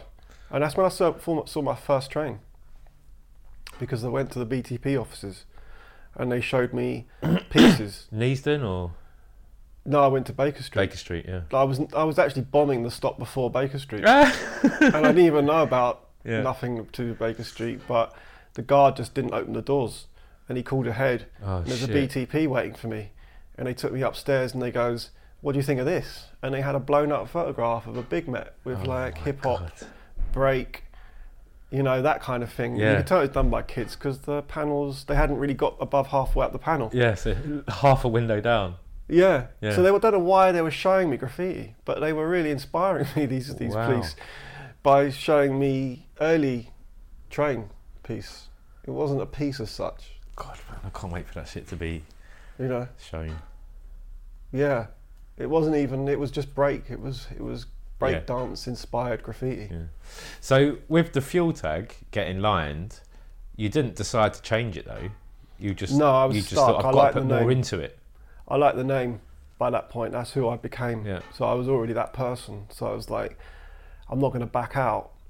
Um, I started um, moving around a bit. Bus started do, using looking for different parts of the system Uh huh. to find different things, you know, um, to paint places to to explore And to leave the name. and to leave a name. Mm-hmm. But you know, it was it was probably that was '86. Fucking you know and then um that's when you know it's probably like the spring of 86 when um we started seeing on the met we kind of going across the district so i'm going between the northern going between the northern yeah. and then i'm going to my dad's house and i'm seeing white trains you know and then i start to see the appearance of names on those trains and that's like okay right so where do i want to be do i want to keep going around getting like m- you know f- covered in bogeys and like you know like Yeah. getting my hair like covered in spray paint and stuff or do i want to be outside where i can see these trains Yeah. um, but it wasn't a conscious thing you like that it was more like i saw those names And that's where you had to head.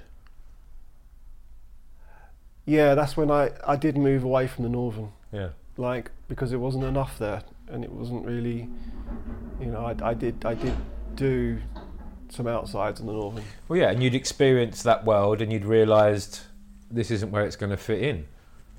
You played it, you took part in it, you rode it, you hit it, you put years into it as well. It sounds you Yeah. know, two or three years, but it didn't Yeah. wasn't answering the same way walking into that estate and seeing the lino, but actually it was the graffiti. Do you Mm. know what I mean? It was there was something else more than that court.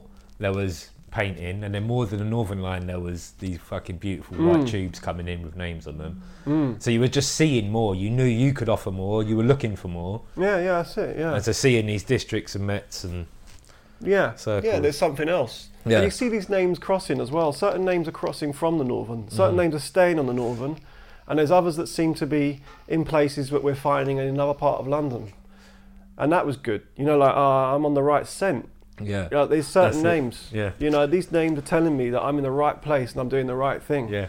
You know, I'm starting to see Giants tags next to Gloucester Road sidings. Brilliant. You know, I'm seeing Prime tags. Um, Oh, the classic prime in, in the in the face of the tunnel in Farringdon. the left-hand tunnel coming out of the station Mm. out of Farringdon, and the, the- as you're going towards the left, and there was the arch, and there was the classic prime. Mm. Yeah, it's the classic prime. Classic. It's the old classic prime. Yeah. Like he was round the other, my house the other night and we were doing prime. I was like, but it's still, you- you're putting too much into those letters. It was the way it was before. It was perfect. Beautiful.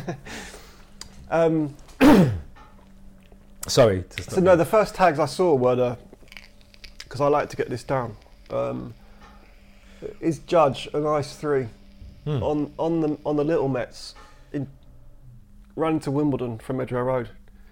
So that was the first tags I see live on the trains, and um, so by that point that was me, I, me, Rev, and Bus, and yeah, I think it was it must have been the spring of '86 and that was when I, I sort of uh, went to see Rev, and he was like, I still kind of remember it yeah. being with him, and him saying that, um, you know, if they can do it, we can do it, kind of thing. Yeah. Look at them, we've got to go and get ours. And, that's- you felt that already. You felt the same. He just said it. and I was felt like, it, but I didn't know how to get onto the outside of trains at that point. Okay. I still never got onto the outsides Mhm. of a train, really, you know. Um, and but it's muddled because you know Mate, it's so hard to. it's it's hard to pinpoint. say, Of but course it is. you know, So that conversation was like, all right, we're on this. I, I, I, I, you know, I probably started piecing around that time, Mhm. but I was piecing the districts, you know, not the Mets. Yeah. I didn't have runners. They didn't have runners. No, I didn't have any runners. Okay. But I do remember that. Yeah, I, I did start painting the districts. And then what happened with Rev? Well, Rev, Rev was like uh, a wild card. You know, he was volatile and he had a lot of energy. Like, he wasn't a piecer, he was a bomber. And um, we bombed a lot together. Bombed buses, bombed the Northern, was out clubbing, doing all that kind of stuff. So we were like already kind of pretty tight. Um, yeah, I'll go back. I go. It's kind of in like aside from Rev, I was I was beginning to paint, but I was doing it on my own, Okay. um, and I had you know probably like I'd built up a few photos of pieces of my own on Yeah. trains, um, but just districts. They didn't run, and I had some really bad photographs of them, but they were proof Yeah. You're doing it. um, yeah so i was um, I, I was i was staying at my dad's house putting the alarm clock on for you know 1.30 in the morning 1 Yeah. o'clock in the morning waking up and getting dressed and he wouldn't be in the house he'd be next door with his partner because she moved she moved next door Oh, right. Okay. and so i kind of was able to like Move freely. move a bit freely if he wasn't in the house Yeah. and I started taking his bike at night and cycling through the streets of Fulham um, to Elbrook Common next to the districts, leaving his bike in the bushes and climbing over into the yard and doing my first pieces. And they, were- they were under actually the canopy of a tree because there was a tree that used to bend from one of the n- adjacent gardens hmm and they never cut it. Like, Beautiful. and it and it and it had that feeling, you know, like It's a meant bit to like, be here. huh? I'm meant to be here. Well, I see it more like it, kind of linked to my past in that way Oh, because it was nice. all about making a den, all about the kind of the the the, the, the gardens and the, the sort of like wild spaces. Yeah, yeah, In, yeah. in and that area, then I even grew up. finding spots in the warehouse areas in Wandsworth. It's Yeah. again, quite similar to that again as well. The, the Yeah. den making. Yeah. Yeah, it was that kind of it had that childlike kind of attraction. Yeah. It wasn't near authority. No. It was near nature. Yeah. it was near uh, it smelt and looked and felt like places that I'd seen growing up Wicked. but it just had a train there yeah. um, What a so find.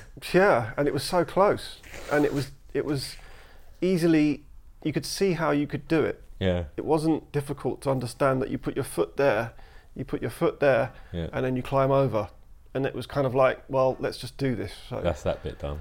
Yeah. yeah and so I did my first um, four pieces there Wicked. the first three were on my own Yeah.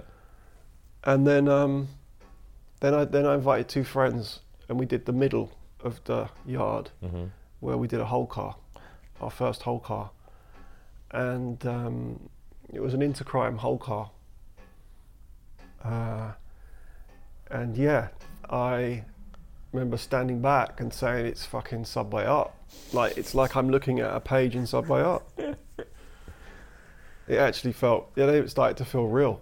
But it Amazing. was very like yeah, sort of mind altering seeing that Yeah. because you see the labour of three people Yeah. suddenly, and you see that a joint effort can create a whole car in a short space of time, relatively. It You know? can't. It just those minutes are just fucking. They're su- Mm. surreal and and, and Mm. supreme. And they're beautiful, beautiful in the middle of painting, facing the tracks in Parsons. Yeah. So it's just you're just surrounded by all this white, these big white trains, you know, and it's quiet, and it's dead, and you know it's, it's pretty important. So um, yeah, so I'd done the districts, but I hadn't, I still hadn't got tags running on the line. Uh-huh. That's when I started seeing. That around that time is when I started seeing um, the first live things yeah. by Ice. Uh, When and did George. um? What was the next stage of your graph career? Like so, that's all like the beginning and those the first findings and the first experiences, and then when do you know? When do you know it and you're doing it? Do you know what I mean? There's, there isn't many new experiences left. Do you know what I mean? You've been into G, you've done F, you've No, I hadn't done F. no, No, that come much later. yeah, That was called the yard that couldn't be done. okay, That's what it was called. mm. We didn't call it found, and we just goes, oh yeah, you know that yard that can't be done. It was too far away, Mhm. and there was too many trains near to me to even worry about, you know. Mm. And I, I'd done, I'd just done G, you know, like Parsons was my local yard. yeah, Um, but G, yeah, I got I got shown G, you know. But G was the first way that I actually saw the Mets close. I, ha- I got the first time I got close to a Met was Yeah. in G. is that is the Met the most important? Huh? Is the Met the most important? The Met was the mo- that was the one to go for Yeah. because that's the one where we actually started to s- we seal names. We're seeing names on those Mets where districts you can't you never see the name on a, on a, on a district, but on a Met it's like these things run. So it was really important to get to that because the way you're talking is like you're leading to that point. I, I, yeah, I am because there's a big distinction Yeah, between painting sounds districts it. on your own Sounds it. where you never see that train again. Yeah. It, it's just it just disappears. And the thing is with districts, it didn't you didn't leave any mark on them. And They so were completely sterile. it was obviously extremely. I'm not, uh, I started in '95. Mm. It's a lot of a completely different time. So, so your main aim was it had to run. That's what you really wanted. It was great getting your photos in Parsons Mm. on those districts, but what you really wanted was the Met and it to be running. That's I when wanted you're. to see a runner. That's when you're Oh, Yeah, in. yeah, I wanted to see running. That's trains. when you feel like you've qualified, when you've got those runners. Well, it's not so much. It's it's just that feeling, you know, of seeing your own name Hmm. running, seeing your own tag Because you know. running on on the train. The thing is, I live next to the trains. Yeah. So I would walk along the footbridge at Putney, and the trains would go past me, and they'd have that ice three oval egg, you know, going past, which was quite space like. Yeah.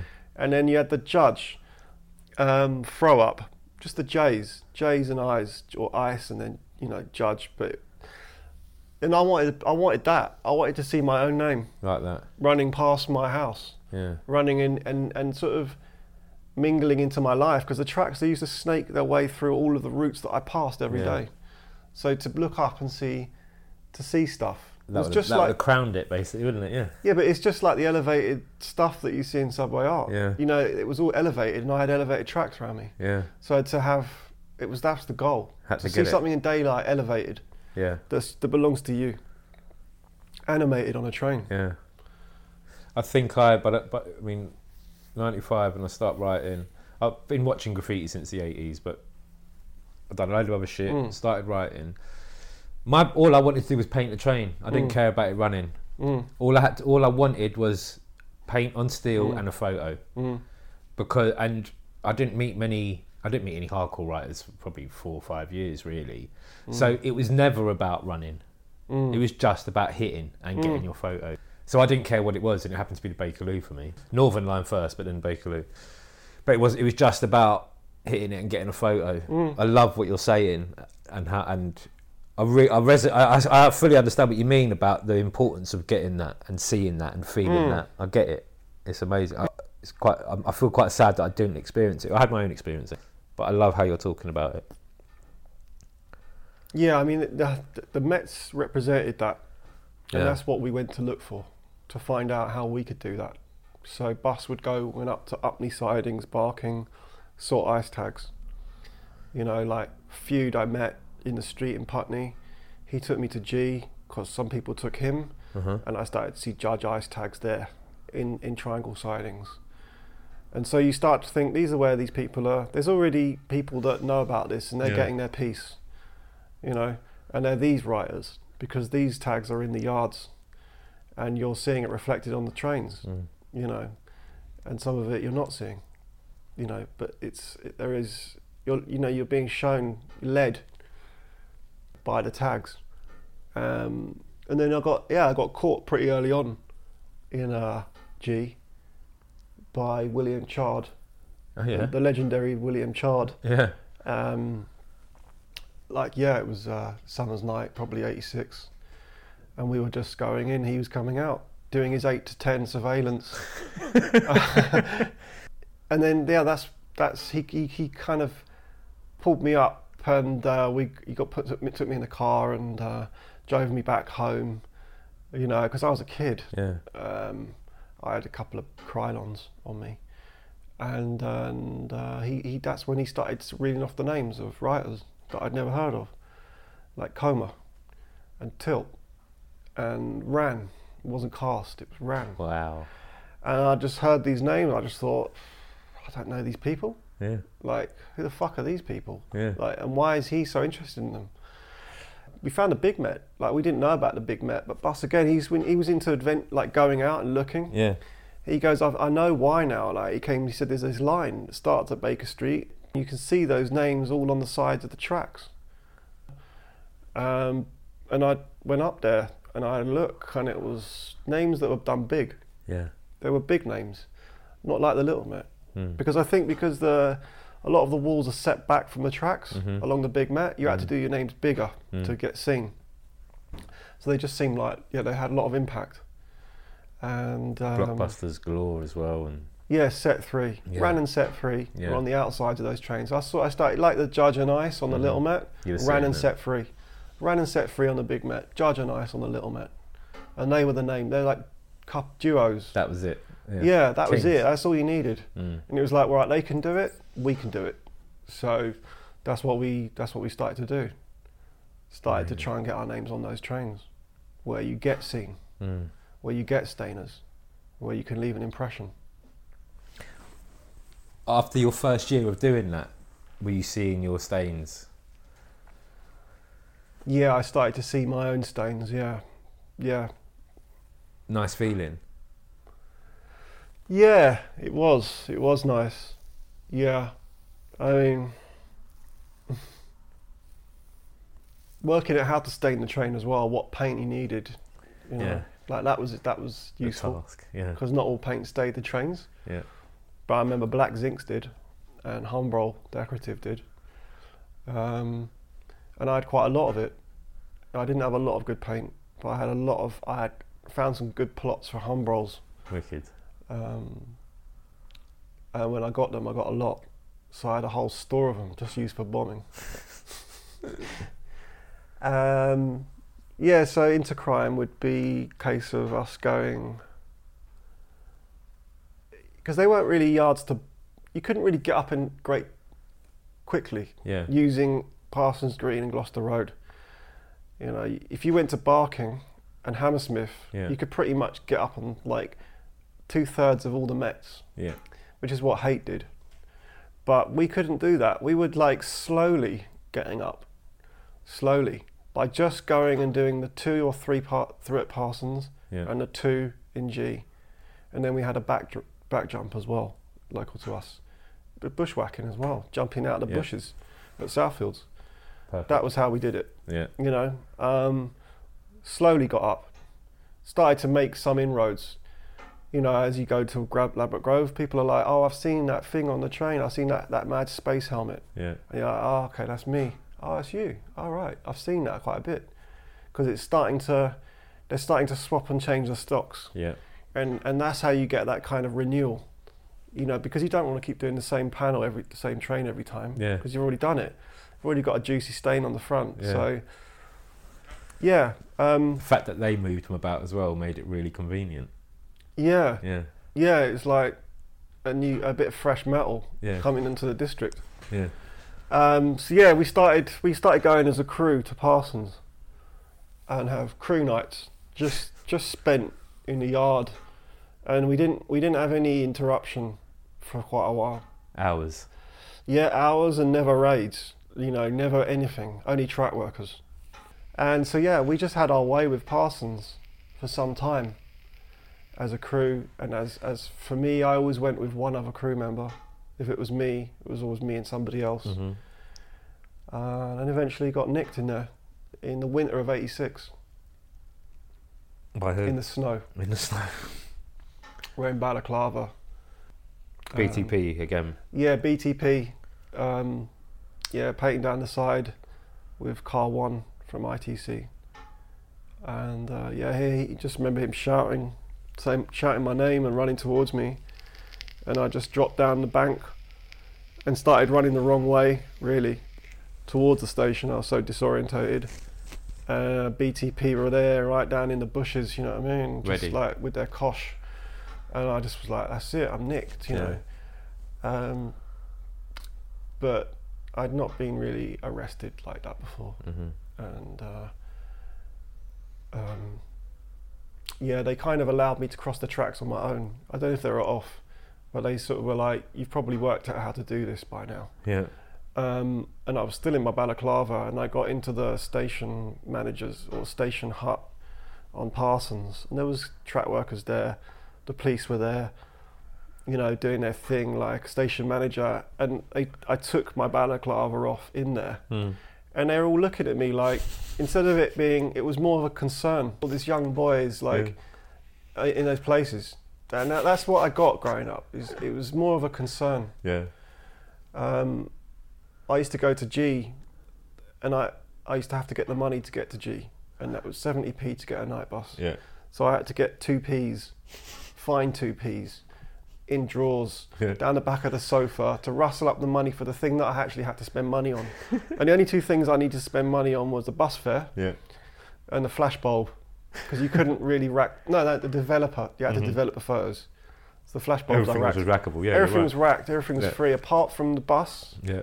And development. and developing my film. So that's when I needed money. Um, so yeah, the 70p would go towards. It was quite expensive that for that time, but I remember the bus driver counting out the money after you know I'd been doing it quite a lot, and I used to get the same bus driver. Yeah. you know, Him there's on probably that only like route. four buses on the route, Yeah. Yeah. and um, he's going, "What do you? Where you going? Like, why do you keep getting on my bus? Like, you should be in bed. You need to be in school, and all this kind of stuff. What's a young boy like you doing out like that?" and the same thing, like I used to go to this chip shop because I used to live off chips. Like every night, uh, my dad would give me a pound, Get some chips in. and that was it. I'd buy chips Yeah. um, and uh, every night I used to do this particular back jump, which then was we called the eleven fifteen, Okay. which was a train that used to park on the bridge at quarter past eleven every night, Mm-hmm. and the driver used to walk through and take it back up to Parsons, but we discovered it, and uh, so every night I'd walk my dad's dog, and I'd wait until quarter to 11, 11 o'clock Mm-hmm. to leave with with his Jack Russell Yeah. and um, I would go and paint the train and tie the dog up to the bridge. You wait there, mate. yeah, and you know, I'd wait for the commuters to go, Yeah. and it was some broken old bridge with all busted up light bulbs, nothing, it was very dark, Yeah. falling apart, this bridge, covered in graffiti. And I just used to tie the dog up and then just put my throw ups on the front of the train, a little Brilliant. bit around the side. Driver used to walk, pull it out, and then I'd have every night I was doing one train. Amazing, man. You know, even if I didn't go yard, it was always one Getting train. that. one train over about a period of four months, and that was. And then I used to go to the chip shop covered in paint, you know, like. And the woman said to me once, like, "Why do you keep? Why do you always have paint on your, on your uh, hands?" And the boss was like, "Don't ask my customers anything." Like, don't- you know, that's his private business. And um, yeah, I just remember that chip grease, and Brilliant. paint all over my hands. And Um, a smile on your face as well for getting it done. Yeah, yeah. Um, so yeah, that, that was it. You know, like we were still young Yeah. at that time, very active but young. How did how did you find the nineties then with the scene and how it changed with cameras and just the way that and then and then I That's a suppose big, still big jump though. it's a big jump. Because Yeah. there's still that's 86. Yeah. You know, you got 87. So the, what happened in that, in 88? that bit to the change in the nineties? Did you be just become a hell of a lot more serious? It was just more full I on. became more active. yeah. You know, more racking. Um, you know, racking with lists. So I'd, you know, I'd choose what colours I wanted, then I'd go and find them. Yeah. so I was racking hard, um, quite on my own, quite a lot. You know, racking. If you if the, if what you particularly wanted wasn't there, would you just leave the rack? I'd have to leave it, Yeah, and, and 'cause you change it, wanted- change the color scheme. Okay, right. Yeah. But yeah, I was I was racking to order Brilliant. paint. I was you know I was obviously teamed up with foam Uh-huh. as well, so I, his paint was trickling from him into pieces that I was doing on my own. Um, we were doing a lot of wrecking. We were doing a lot of bombing. We were doing a lot of smashing things up as well. Yeah. That came a bit later, but we started to get into s- taking trains out of service. Properly. Yeah, yeah, with axes. Fuck. Was Yeah, that no. a movement that foam kind of started? or- No, that was more ITC. That was Feral. Was it? Yeah. Yeah, we, we started like we were bombing the trains to the point where we had, we had no ink left in our pens. You know what I mean? Brilliant. And our, we were just um, we just started to take it a little bit further, you know. But in a way, in a way to destroy things, you Yeah. know, like more like we called it Bronxing it up. So you know, we wanted to turn it into that Bronxed situation Yeah. where everything was just tatters. And so we had control and domination. And uh, that was it. And did that also play a part? That's what in, we've wanted. That's what we wanted to Yeah. appear to have anyway. you And know. it, but that also played a part in then being strategic about what you would smash up because then this thing could run if we take these out of service. yeah, we used to put trains into Parsons early Mm-hmm. and then go and paint them. So we'd get we'd smash the train with an axe When it was running, when it was running, then I'd have to pull it into Parsons and then we'd go up to Parsons and paint it wow! with smashed windows. You know. and what is it? A week out of service or something? While they change the windows, Well, it just goes and they re- put a new one on Yeah, the yeah. line. They put a new stock on Carriage the in, line. stock on, yeah, yeah, yeah, yeah. But yeah, we would like Sunday nights East Put- between East Putney and Southfield Station, Wimbledon Park, Southfields, East Putney, Putney Bridge. There was just you know we'd do the last four trains before the end of the night, yeah, and there was hardly anybody would get on those trains. And they started. They knew we were doing it. yeah, Like the drivers would see us get on the train. and they'd be like, oh fuck, They'd stop the trains on the bridge sometimes, call police, yeah, just knowing that we were battering it, but we Yeah. just used to jump out the sides, out the back.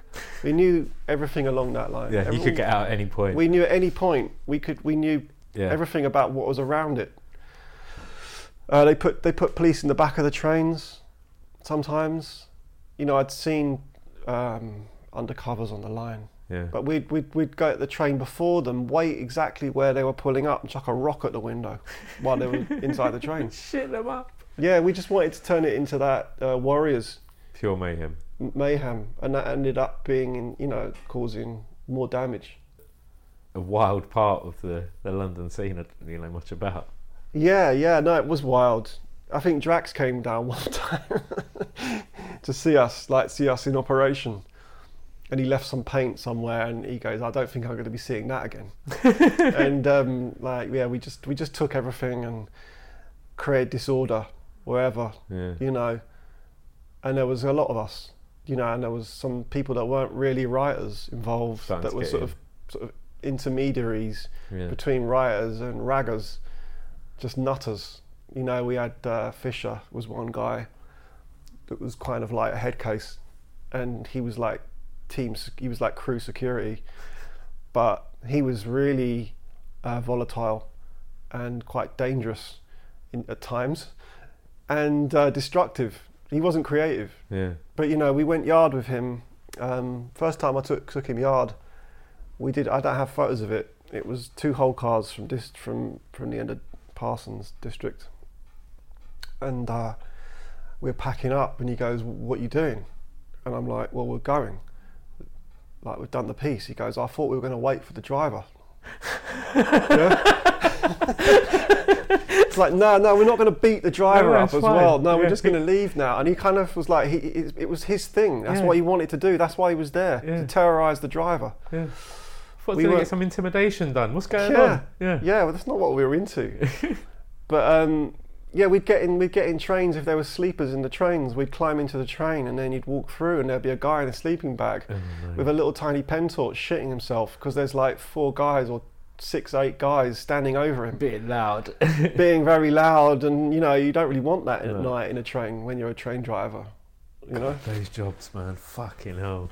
you're just there to pull the train out in the morning, and, Yeah. and then you have to deal with all these Hope weird that doesn't happen overnight. hoodlums. yeah. We'd probably run away from him as well, same way. You know what I mean? Like shit, there's a guy there. you can tell the firm. yeah, Crazy years. yeah. So we were being destructive, but I, I look at that as um, the end of the end of the golden era. Yeah. to me. That was the beginning of destruction, the beginning of um, the kind of the inkling that we weren't able to that, that that we weren't able to change the world in a way that we wanted. That's interesting. I think it was the what we decided we'd just go to base destruction. Yeah. If the pieces aren't going to run, Yeah. if you're not going to leave our pretty pieces up, then um, we're just going to kind of show you the dark side. Yeah. Or of, uh, revert. Yeah, yeah, and that's what happened. And I was still doing pieces i- in G, but a lot of them on my own by that point. Were you doing um, straight up fuel pieces, or had you started doing concept cars? Like I was concept doing, I things? was doing fuel pieces, I was doing concepts, I So was start to doing, mix in the concepts. Yeah. I was doing, I was doing everything at that point. Okay. You know, I was, I was, we were dropping acid, um, we were going out clubbing, we were doing acid. And my imagination was, uh, yeah, it was pretty open. completely full. And so, like, that type of activity that went on for years. Like the consistent train painting, the consistent, like, well, the last few years of the 80s, but it's still years, still the, Yeah, yeah, there were years packed up. Yeah, they were, yeah, they were yeah. packed. You know, it wasn't like of Right. relentless work. Yeah, yeah, 87 was the most relentless. But 86, 87, 88, those three years, Yeah. I wasn't. That, I was active very much then. And then um, by 88, it started to calm down a bit. So the destruction had peaked. You know, it was it was it was kind of becoming a little bit like repetitive. Does this tie in with, um, like, becoming a young adult? And the Um, frustrations you might have in being a young adult? And I'm talking about all of you. There were people who were dropping off. people Yeah. starting to drop off. Their energies weren't there, and that was the same for a lot of people around me. Yeah. whether that be foam or West London writers. Uh-huh. You weren't, you know, by the by the end by '88, you weren't seeing West London, r- you know, painting Mets. By the end of '88, Yeah. that was starting to kind of slow down. I suppose there was a load of other reasons coming into play as well because the, the rave scene had kicked off. Obviously, people Money- being money out on making drugs, and money raving. making, yeah, people Yeah. getting jobs and so on. Yeah, Yeah, it was more like people money make money Money-making. making and raving, less Right. the job thing. But Yeah. the job thing's there, but it's like not really. It was more about. yeah, not the majority, but yeah, Yeah. people doing that, but not. the And there was a majority. split then yeah, in what people wanted to do, whether Yeah. they wanted to expand their mind in drugs or Uh-huh. whether they wanted to turn to, to Islam. Do you know what I mean? yeah, So there was a kind of thing going on then. When that, in that sense, we were becoming, we were starting to mature, yeah. That's what I'm thinking. but in It's- a way that you wouldn't describe maybe as maturity. I mean, off your off your head on a pill isn't maturing necessarily, but in it is some a, eyes, it's yeah, a change. yeah, exactly. It's a change, and it- and it's a part of- definitely an experience. and I wanted to mix it. That's Yeah. what I liked. I like mixing graffiti, clubbing, going out and taking acid. Yeah. I really like that. Yeah. And I tried to do that by painting. I used to paint on a Thursday, so I'd have a runner on Friday or at the weekend. So when I came back from club or with we, we were taking acid Mm-hmm. and we'd go on the lines in the morning um, from the night before, start bombing and playing on and exploring. And we'd s- my pieces would be running while I'd still be on Amazing. purple oms, coming off oms. And yeah, we all just getting mash up on, on trips. So we weren't really able to paint that well because we're you know we're quite it- tripped out. Yeah, it probably was. It's again, it's just like you say, it was the mixing of all of these things. It's, Yeah. it's the bigger culture. It wasn't Yeah. so zoomed in by that point, or or at that point, at that point, should I say? Yeah, it was very rich. Like Yeah. what, what you could get up to. It was there was a lot to do. Were you um, were you tempted to let drugs, raving, music, money making take over graffiti in your life? Well, it did. It did. Yeah, it did. You know, and it, and it was kind of getting a bit repetitive graffiti. Yeah. And I was starting to become like the only one doing it out of the, that my immediate crew, and other people weren't painting as much. And um, I remember painting and, and, and my feelings about painting, Mm. but I still remember it. Like, um, still having nice times in the yards, like on my own. Like, I remember doing G, um, doing a whole car in there, all nighter, coming out on the front, sitting and doing all the fronts, putting a throw up on every five on all five trains, and sitting there on the boards that the track crossed the Mm. tracks, Mm-hmm. and I had a cigarette on me. I just think I started smoking a fag, just looking at the fronts, being in the yard on my own. You know, mid, you know, at probably four or five in the morning Yeah. and just starting to feel like a kind of peace, a kind of like I've done I'm, I've done this now. Like there wasn't much more I wanted to do. Yeah. Like I, I didn't know I wasn't I didn't have the energy for to do more on my own, and there wasn't really the movement had slowed, the momentum Yeah. had slowed down, so there wasn't this new influx of energy Which you could all join in with. and which you all take part join in with Yeah, and, yeah. And, and all feed off. but when and- you're by yourself, it is completely different. Yeah. Yeah, and there was more times like that, and I was doing more weird, like the color schemes are starting to change, become more psychedelic, more experimental stuff, less hip hop, inspired graffiti, and more experimental stuff. More, yeah, of that. And I can see that in the pieces when I look at them. Yeah. Mad. But yeah, so then I started getting into raving and racking things to make money. Yeah. You like champagne and drink. So that was easy because it was Making like things up. spray cans. Yeah. They're just bigger. But the same kind of method, using your arms Yeah. to rack. Sleeve in, Yeah. belts, all that type of Yeah. shit. Yeah. Inside pockets.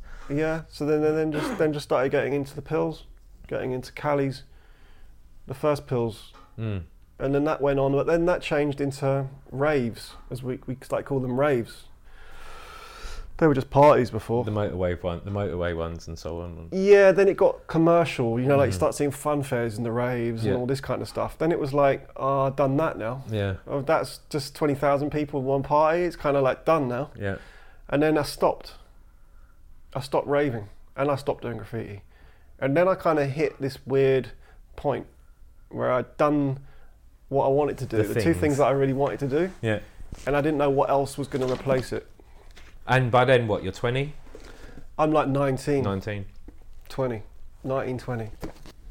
The th- the thing I've always got this thing when I talk, it's like, or when I write, I always, it almost stops me from talking is that I feel like there's so much there that I need to give justice to or do justice to. So I find it quite, it's quite, I'm quite, it's quite a sort of thing to climb. It's like, Yeah, because I, I really want to explore things and I never can yeah, even when I'm, s- you know, if I s- was to write something, Yeah. I probably could, but it would trail off into so many different things. I'd have to draw it all back together again, but it would go deep, and it's quite hard to get that across.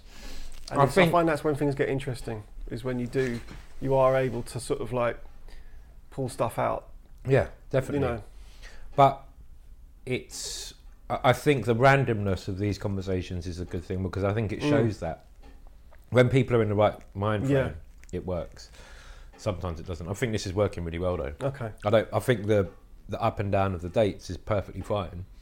Yeah, I mean it's part of. And I the- think you're it's just like a highlighting- photo, isn't it? I Yeah. mean, a photo fades, a photo changes, it oxidizes. Mm-hmm. It's the, it's almost like our memory is fading with the photo. True. So you know, like that that visual reflection of our past and our own minds, it's sort of almost in tandem, Yeah. and I quite like that. Yeah. That we can't identify ourselves that well always in in in life. You know what I mean? Not as much as what we perceive. We'd definitely like not. to. Yeah. You know, we have this big story, and it's like, but then you start to see kinks in it. Yeah. and it starts to break down. Or people bring up a memory that you didn't remember and it completely undermines what you thought. Yeah.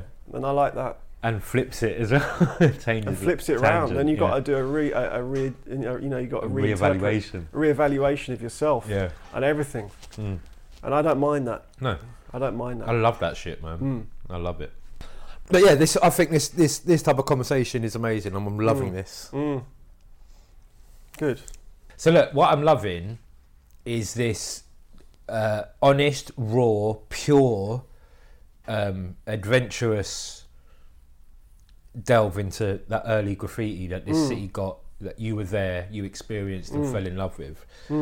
I loved the fact that towards the end of the 80s, it started to come a bit unhinged, crew wise Afraid. it Yeah. frays out a bit. The the destruction I think is really interesting.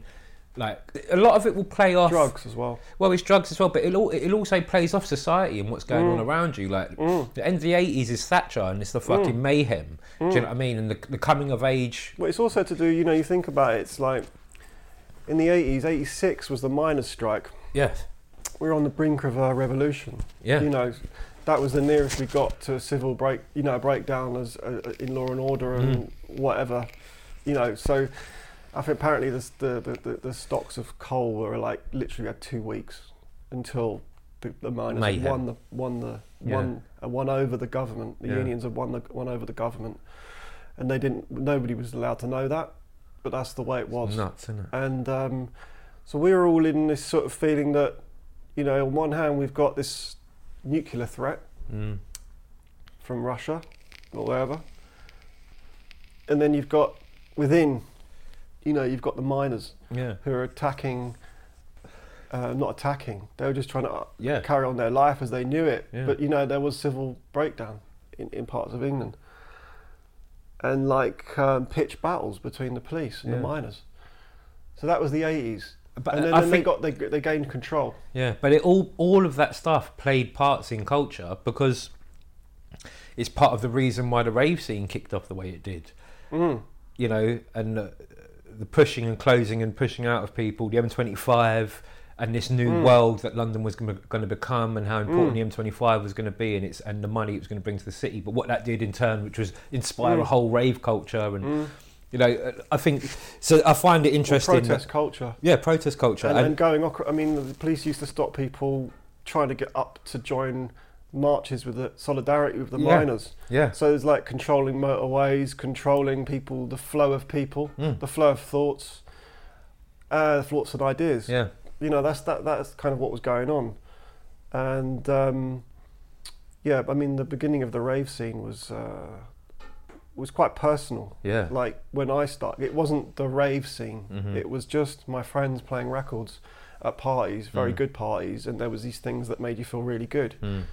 or you know there was a few like you know that I think we used to go to the mud club and it was like the last 40 minutes was just the DJ would every single Friday night would play 40 minutes of acid house Wow. and that was when we just knew we liked that 40 minutes but before that it was rare groove Mm. and funk and hip hop like you know club hip hop Yeah. but it wasn't like a heavy night of hedonism Yeah. um, and and the clubs closed at two o'clock. Y- You were out on the streets again, like Fucked. peaking on acid, Yeah. and like most people weren't even taking acid, but it wasn't really an acid scene. It was the beginning of acid cult, acid Yeah. subculture, like you know, that started to come get bigger, Yeah. you know. And one one day I turned up and it was people shouting ecstasy, and dancing more, more energy on a dance floor, and I was like, well, what's that? Sweat pouring off the ceiling. Yeah, we, I'm drinking champagne. It was all kind of yuppies Yeah. who had twenty pound to pay for a drug, but we was paying two pound fifty for a purple om. Yeah. You know, we had a good night on, on less than a tenner. Yeah. so it was cheap, and it was to me. To me, it was an e- extension of the imagination Yeah. as well. I loved my drug years. I don't. I haven't touched Mm. a drug in over ten years, twelve, maybe twelve. I Mm. smoke weed every day, but I don't take Mm. any class A's. And especially the early years, the, the Mm. ecstasy, speed. I only did. I did trips in my early twenties, but the Mm. ecstasy in my ni- in my teen years Mm. was probably. Yeah, I mean, graffiti obviously changed my life and helped me Mm. become who I am. But I think what I saw Mm, with my ecstasy years was amazing. mm, And I don't want to push drugs. I don't want my son to do drugs Mm. really, but what a fucking world it shows you, man. Yeah. And uh, the un- understanding, it teaches you Mm. empathy. The, the love Mm. is fucking ridiculous.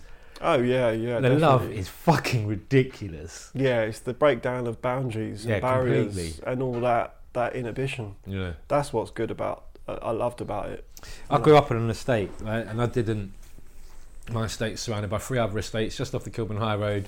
It was just estate people, apart from whoever is in school, but you, you know, it's just estate people Mm. I was with. When I started taking drugs and ecstasy and started raving, you're right, boundaries just dropped Mm. because all of a sudden, and North London's like this, it mixed so well from Mm. literally the lower class to the upper class, not even just middle. And we would all find ourselves on a Sunday morning in Mm. a house somewhere, all different types of people. And it was just like, fuck, man. Like, you don't realise then at 16, 17, you've transcended barriers and like you're in places of London that you really shouldn't be. And you're sitting in a house in Highgate Mm. on the fifth floor of this amazing townhouse. you're like, You probably do though. You know that something's happening. yeah, it's amazing. Yeah, I, I, loved never it. used to go to parties and people would say, "What's your name? Where you from?" Yeah. like that. Love Yeah, you, man. yeah. like that. And it was Brilliant, like man. people sit on the speakers. Just you coming in, it's like, "Where you? Fr- what's your name? Where you from? Yeah. Love you." Yeah. Like, like, and then it's like next one. yeah. it's like boom, boom, boom, and then you just like, "This is different. Amazing. This is man. something different." Amazing. It's not all like showy, No, at all. you know. It's not no. all like what clothes you got. You wearing Vivian Westwood? Are you like Yeah. doing this? You prancing around like what that? cocaine? Yeah, yeah, what packet is it? yeah. So, So- when you stop at 19 and it all kind of slows down, Yeah, yeah, and it does slow down.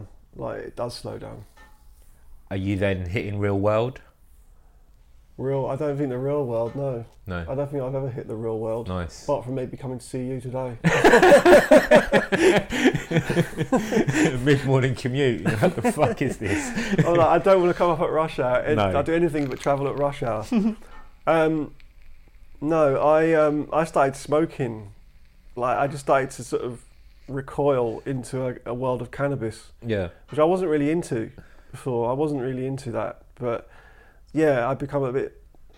Just yeah, I went to Amsterdam. You know, like and and found all that skunk weed and you know there was a strain called Goan at the time um, and then you know there's this place called Goa in India and that's that's kind of the way I kind of got out of that a bit out of that just smoking like bongs basically I wasn't smoking joints I was Mm-hmm. smoking buckets and chillums So pure weed, of Oh. ash ash. ash dirty red seal Yeah. Mm. playing music as well collecting records playing you know turntables Yeah. aspiring DJ kind of thing, Yeah. but not um, half-hearted attempt, and um, just getting stoned, And then I suppose, well, that's because of your network as well by then. Everyone's, you know, getting into music. yeah, when we- you're growing, you're getting older, and everyone's kind of finding a role, maybe. Yeah, well, Rev was a DJ. There you, go. know, that Rev and Harvey and Chocky. Yeah. That was the Tonka, There you go. Crew. Yeah. and they're all writers. Or Harvey's not a writer, but he's down with writing. Mhm. You know, he was he used to cut up breaks. You know, and we used to go to his house and Rev would rap. Bring him, Wicked. we'd just drink tenants. Mm-hmm. Yeah. And so then, so we had a party crew that was really had come out of hip hop, that was mixing with like, um, you know, like uh, bikers and fucking sannyasins, hippie Yeah. crowd meets biker crowd meets ex hip hop crowd writers as well. So I used to go to Zap Club on Monday nights, and it was a lot of writers, Cambridge, London, Brighton. and Brighton yeah. all sort of representing themselves around a Tonka sound system. Wow. So it's quite a small, intimate group of a few hundred people, you know. and all 1,000 come people. from these other little cultures that had been popping up through London and all Yeah. growing together into this. Yeah, This was the next thing. yeah, Amazing. yeah. So and it had the wildness of writing, Yeah. you know, in the music and in the in the cuts, Yeah. in the mix, in that energy. and then I suppose just knowing, or for those who knew who Chocky was, who Rev was, do you know what I mean? I, I see what you mean. It's that. that well, time. yeah, it's, it's, a, it's a back thing. So it's Yeah. Hmm. like it's not these aren't just faces. These aren't just names. These are good names of a story, and these stories are linked by experiences and a lineage Hmm. Yeah. that we've all come Lineage. to here. A lineage. We've all come here That's the with this word. backstory, Yeah. and this backstory is built on graffiti. Hmm. It's built on hip hop, Mm. but we're now raving. Amazing. you know, and we're cutting we're cutting break beats into the mix, or we're or electro's starting to become in you know he's in this re-edit, you know. So you're hearing your anthems, early anthems, Mm-hmm. being reproduced in house music, and so that gives an energy Yeah. to the to the The music, rebirth as well, nearly. a rebirth. But yeah, you can hold it up and Yeah. say, I know what this done. Yeah. This is part of this, and people know that, yeah. you know. And it's collectively. also fresh enough that it's brand new to some people and works Mm. at, at just a deep level as well Mm. for their first experiences. Mm. Yeah. Even though you've got context and you've got understanding and lineage in it, it was still very much open to new people as It's like well. totally open to new people, Yeah. but it's got a foundation. yeah. So that's what gives the parties their strength, I reckon, at those times. So when did Graf come back then? So yeah, I, I, I went I went off went off to India, come back. Um, Was that part of this whole journey then? This yeah, this was like a break. India was like the way that it all kind of stopped, like a news phase started, you know, because it wasn't that new, it wasn't completely overnight, but yeah, my son was conceived in India, okay. so I'm becoming a dad. You know, I can't go to India. I have this amazing experience in India. It was quite early to go there. It was quite raw, fresh, exciting experience. I'm very happy out there. What brought you there? Um, well, my girlfriend at the time, mother of my son now, um, she was a nanny Mm. and she had this as a present. Like the people she worked for gave her a, a, a sequined picture of an elephant. Yeah. So on her wall, she had this kind of beautiful piece of material with an Mm. elephant on it s- with sequins. We were living in a dump of a bedsit at the time, smoking a lot of ash, and that was about it. Watching Prisoner Cell Block H, Yeah. you know, and sleeping late. Yeah. And um, she was like, I really want that framed because it's too beautiful not to be framed. Yeah. And so she bought a frame for it, or got a frame for it. And then she was looking. She would just we used to look at it, and she goes, one day she goes, oh, I- I just want to go to where that was made. And she and, and then basically she said to me, do you want to come? Because I'm going. I can't be doing this anymore, living Wicked. like this. And so we went to the place where it was made, which is Amazing. India. And it was like that. We didn't Wicked. have any brochure or No. internet thing or any story. It was just, I, I like where that textile was made. I really want to go to the country that was made from. Yeah. But when we got there, we didn't realise what was going to hit us. You know, what the experience we'd have. Completely different. Yeah, yeah. It was like the whole graffiti thing and the ecstasy thing kind of brought together in a country. You know, because it's that whole, you know, awakening Yeah. of the East and their philosophies and way of life mixed with the vividness of their icons Yeah. you know, elephant gods, Colors. colours, Yeah. adventure, more of the same, Yeah. but just compacted into a country that I felt a real affinity for. A really vibrant one at that. Yeah. So I came back, like, down to my last rupee after four and a half months, came Wow. back from, from India, and then boom, I had a son. And felt different. I felt different. Yeah, I didn't. I wasn't quite the same Were you person. 20 then when your son was born? I was 21 when he was actually born. Yeah. I hadn't. I wasn't painting. Yeah. I, would left graffiti. I wasn't making. I hadn't had no intention of going back to paint. No. Um, I had no intention of doing anything. You know, I just was experiencing things as they came up. That's brilliant. Yeah. It's nice to to be and I don't know if you were as relaxed as it sounds, but it does sound that way that you could have been like I'm not panicking here. Like Well, I was probably quite dense. yeah, know- but isn't that it's bliss though?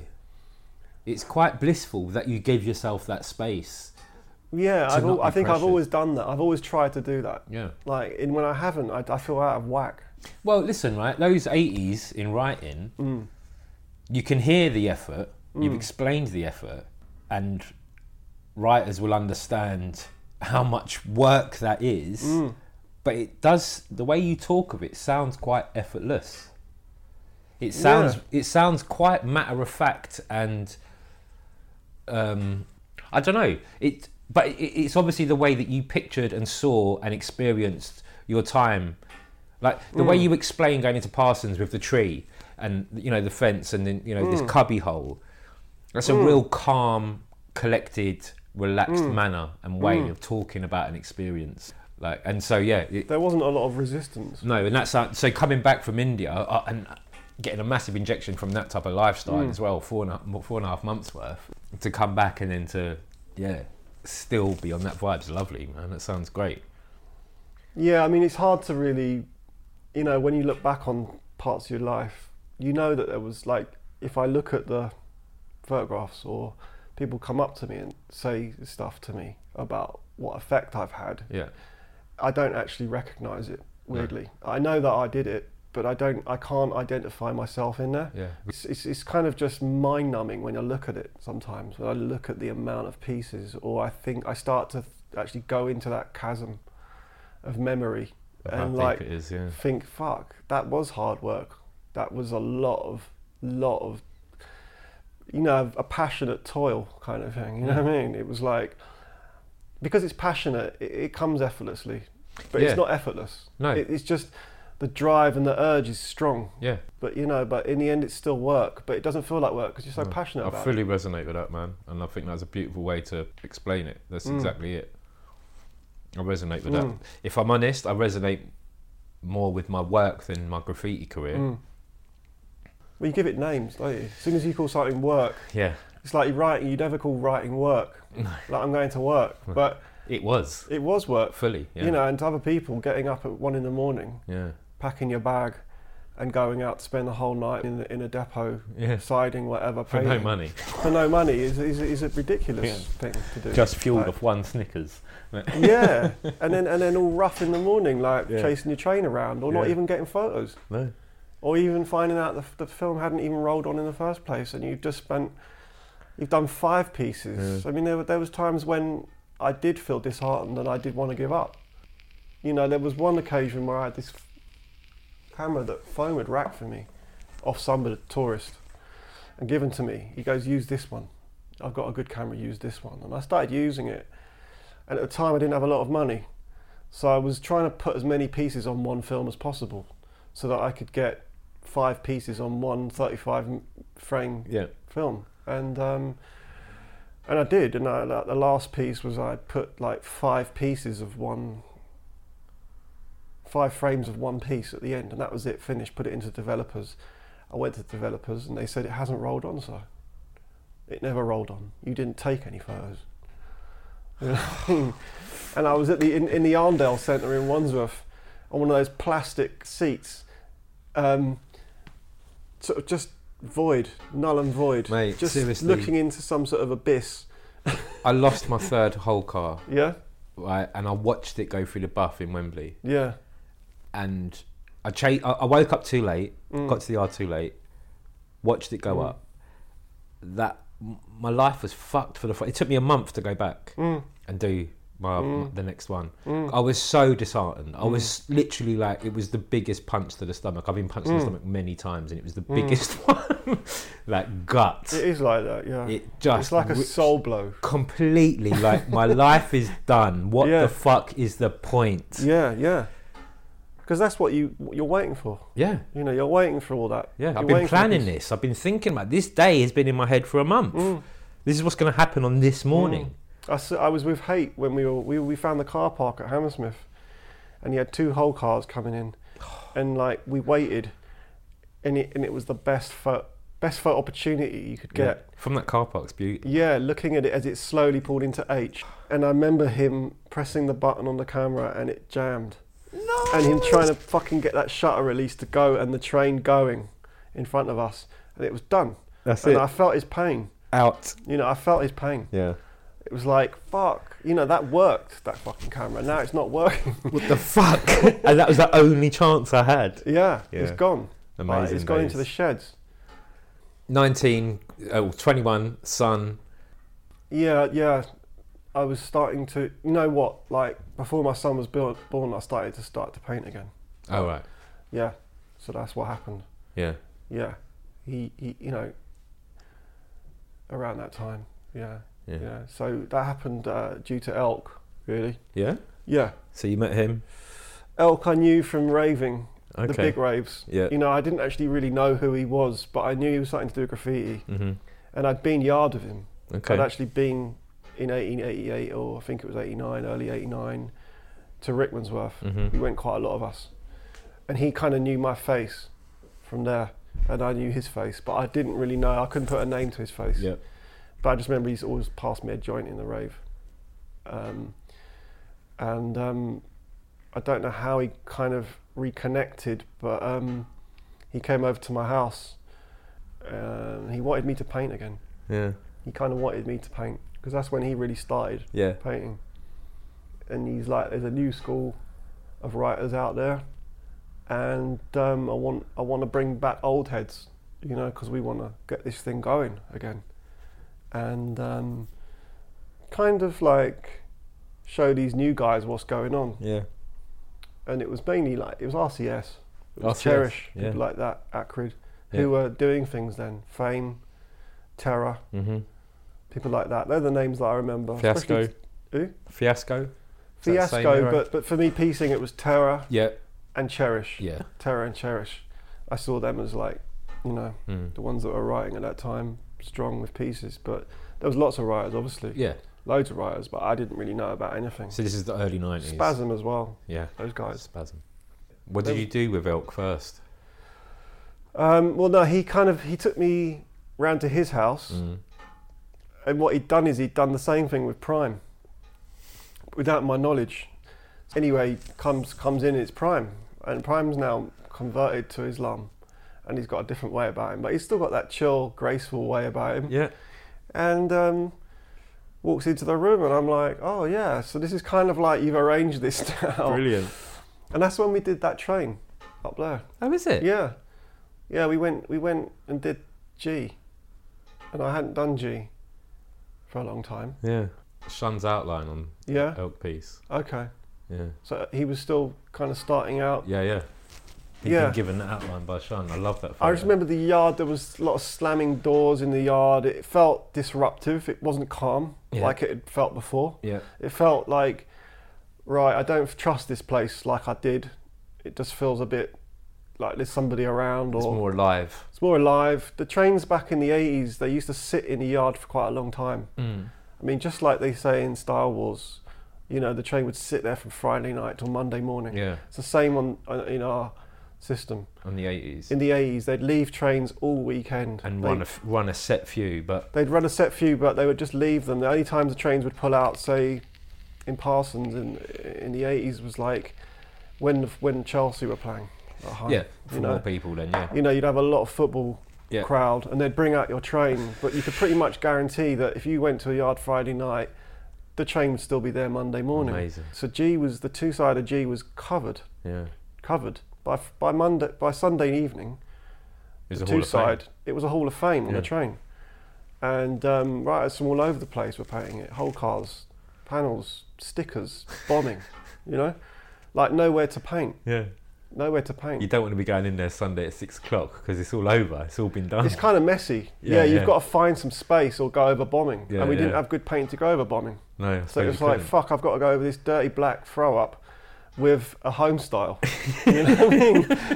I've got to do this. yeah, so you kind of better go on Friday night. Yeah. But then it was hot. So yeah, there was all these different times we were going. Amazing. But it was different at this time round going to G. Yeah, yeah, it felt like a little bit different. That's fucking amazing to know that that was the first one. Mm. And then I did, and then I just started to go right, okay, because my girlfriend had a car. She drove me to G a few times, um, and I started doing the three side on my own, going back to my old ways really, but not doing big pieces, just doing panels. Yeah. Yeah, On purpose.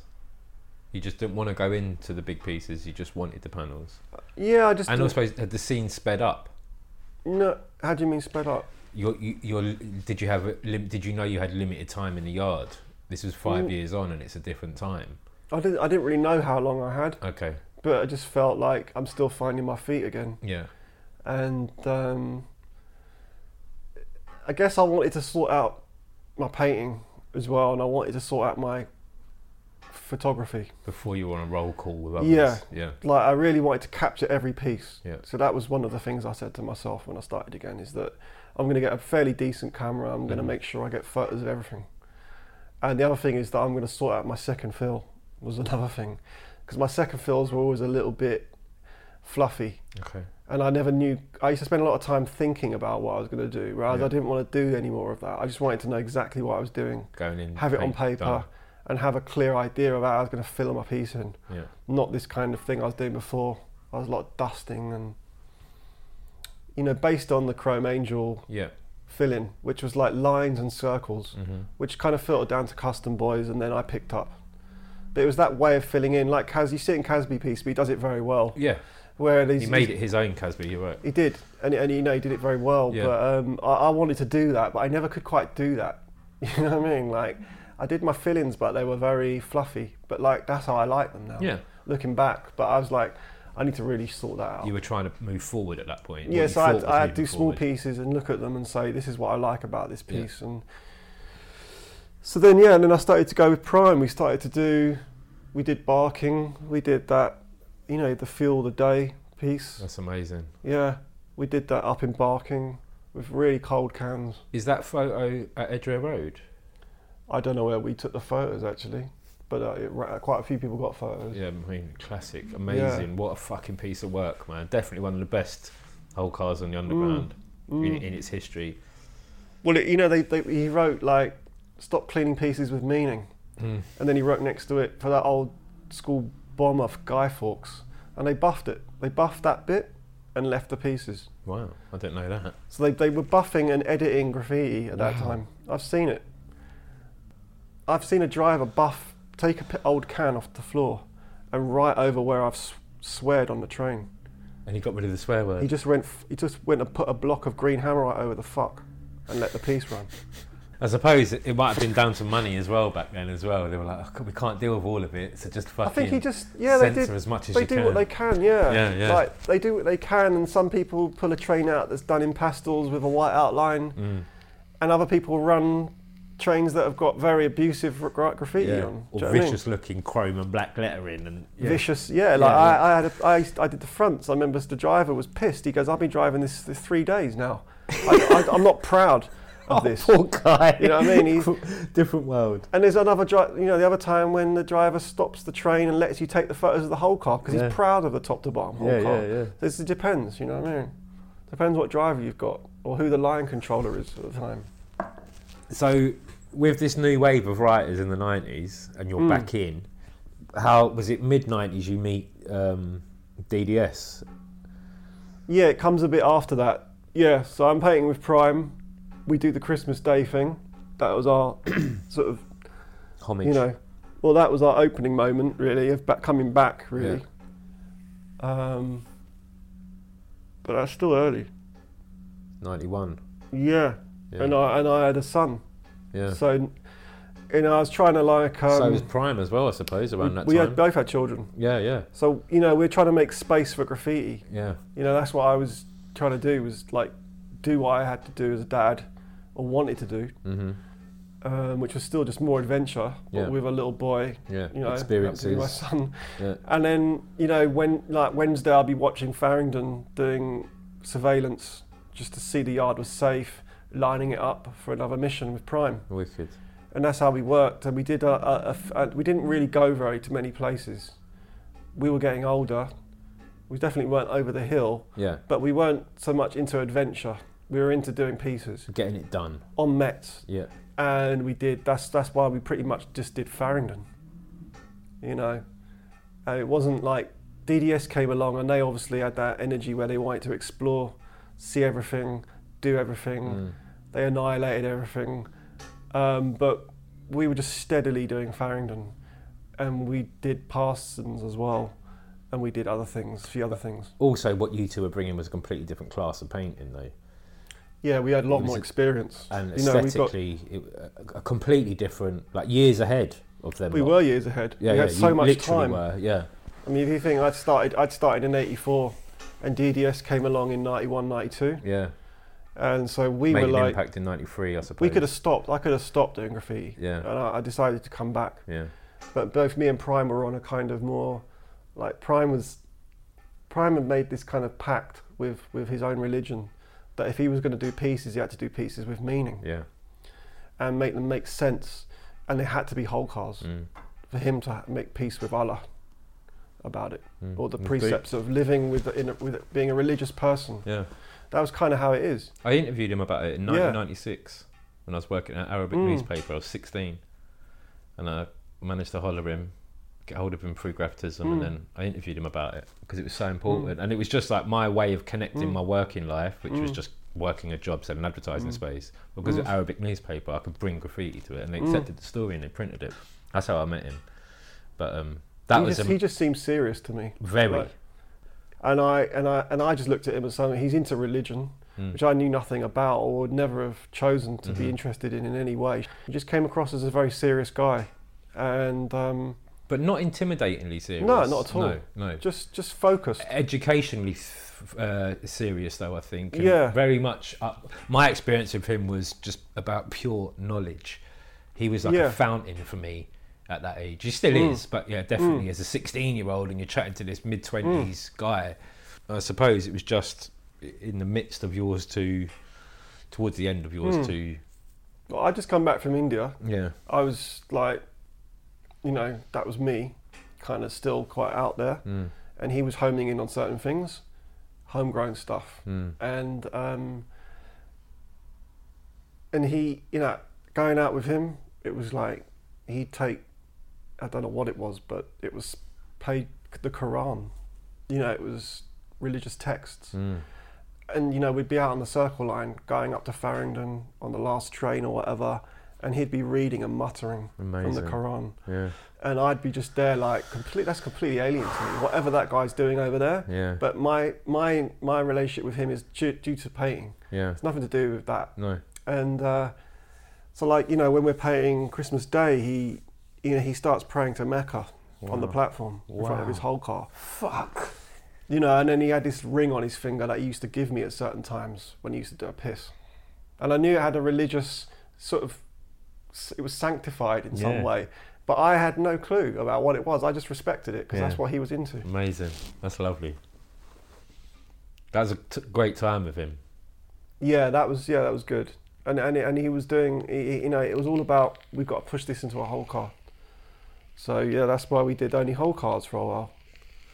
There couldn't have been, I don't, and has there been another team or duo like that that produced the work you produced as well? I know we've had many teams and duos, we've had Mm. many killer combos, and you Mm. mentioned a few from the 80s.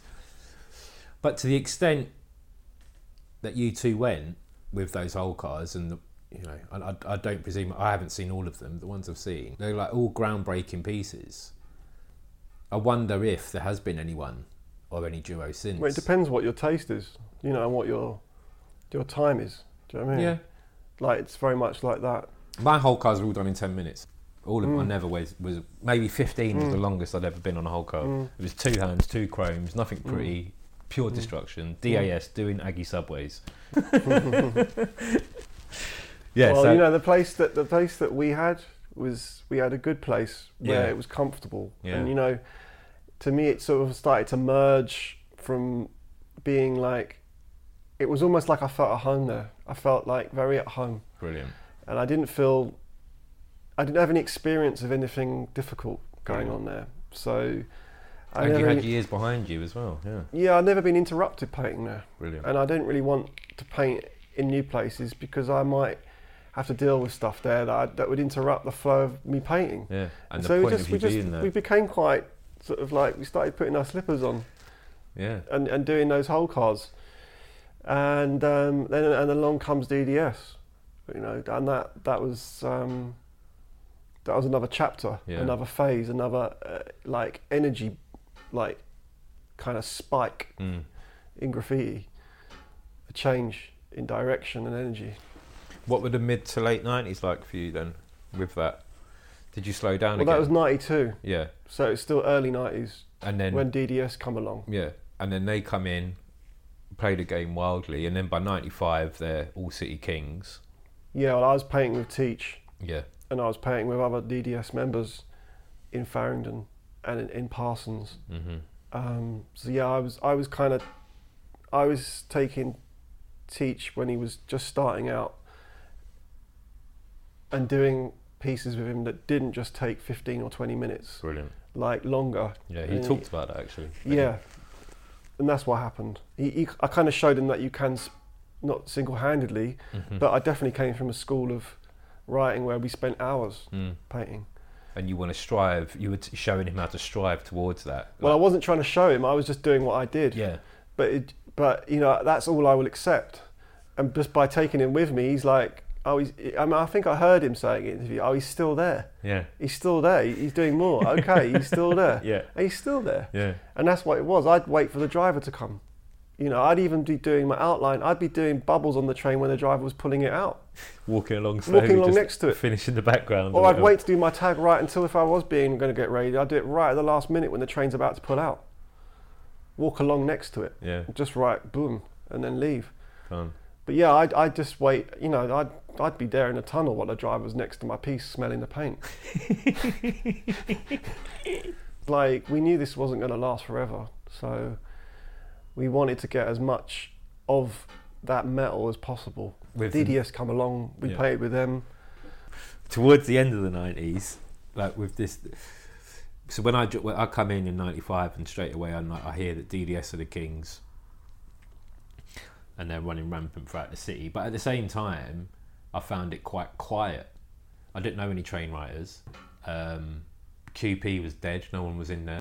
So it was, It just- was dead. it was it was fr- and esp- I was in the closed shed as well. I wasn't even in the open shed. The closed shed was fucking ancient, and um, I just found it very quiet. And even though I'd heard about DDS and their impact and what I should be looking out for, I didn't see anything, and it took a while. And it felt as if just me by myself. It felt as if I was out there painting trains alone That's what it felt like for me as well. because it just and I suppose they were so on top of the cleaning by then. You know, they take things up. They would no running by 95, 96. Oh. There wasn't a lot of writers. No, and that's You know? what I think. It felt as if there was a lull in the scene. It was kind of lonely. Yeah, Yeah, it was quite a lonesome. Not lonely, I'd say lonesome. I mean, a case in point, like I mean, if that if you had the same situation now, Mm. it'd be, you know, you'd have everybody in there. yeah, But I did a piece uh, in the snow in Farringdon, 90, 91. I Mm. think it said revolt, no dream, and inside it said one dream, two revolt, like that. And then there was snow on the ground, and I'd done it leaving footprints in the snow amazing. with my cans left next to the train. wow, Yeah, because I used to I used to leave my outlines and my cans next to the train sick. as a present. Yeah. Whoever found it. So Oh, that would have been so I good. went I went back about seven weeks later, six seven weeks later. I think it was six weeks later. There was still snow because it was freezing. Wow, Like Yeah. not everywhere Yeah, in the yeah, yeah. streets, but in places where people didn't walk, there, There was, was- still snow because yeah. the temperatures hadn't risen. Yeah, I, I went back in the yard. My footprints were filled with a bit more snow, But but, no other solid. footprint. no other foot. Another footprint. Nobody had been next to that train in no six weeks. tracky, no Nothing. writers, nothing. Nothing. Amazing times. Mm. But yeah, as I say, the, the end of the nineties to me looked incredibly quiet, and I don't mean to rush the end forward. of the nineties. Huh? The end of them. Yeah, middle to the Mm. end of the nineties to me seemed very quiet. Um, Mm. But what was it like for you? Like having Well- seen, been there since the eighties, having seen the DDS come through, having, having done your thing with Mm. Prime as well, which I know didn't really stop in those years. Um, It was paced. paste. Yeah, it was paced. We'd do one, Yeah. wait, then they'd get you know get a phone call or I'd phone Prime, hmm and it started to get the itch again. But it wasn't like yeah, it was every few weeks. Yeah. it Wasn't Like- daily anymore. It's Wasn't like every weekly. three weeks. Yeah. We'd do a whole car every three weeks, and then nothing. Mm. No trackside, no bombing. Just doing outlines, getting a bit of paint together for our next mission, Mm. and it just kept on like that, really. But they weren't missions. You No. know, even the word mission is a bit overstated. They were just like, you know, it was kind of being at home. This is my time with my mate and my My Yeah, spot. in a in a spot that I'd never had any problems in, yeah. and I didn't have any problems in. Yeah. You know, I think I said, I, you know, in 17 years of painting, I never had one problem. Did you Stray from the underground. Did you start painting the network? We started painting. We painted a Thames Link a couple of times. Mm. That was it. Yeah, I remember um, getting a phone call from Steve's. I was living in Brighton at the time. Calls me up and he's like, "You coming to London today?" And I'm like, "Yeah." And he's like, "Get to the station. Our train's coming in." And then I walked into platform with Mm. my son. The driver got out. Had pulled the train in. He got out. Mm. I come walking along with my camera, taking photos of this window down whole train. He Mm. comes It down. was starts, two whole cars, wasn't it? two whole guys. He Yeah. starts closing the doors Yeah. for me so I can get my photos.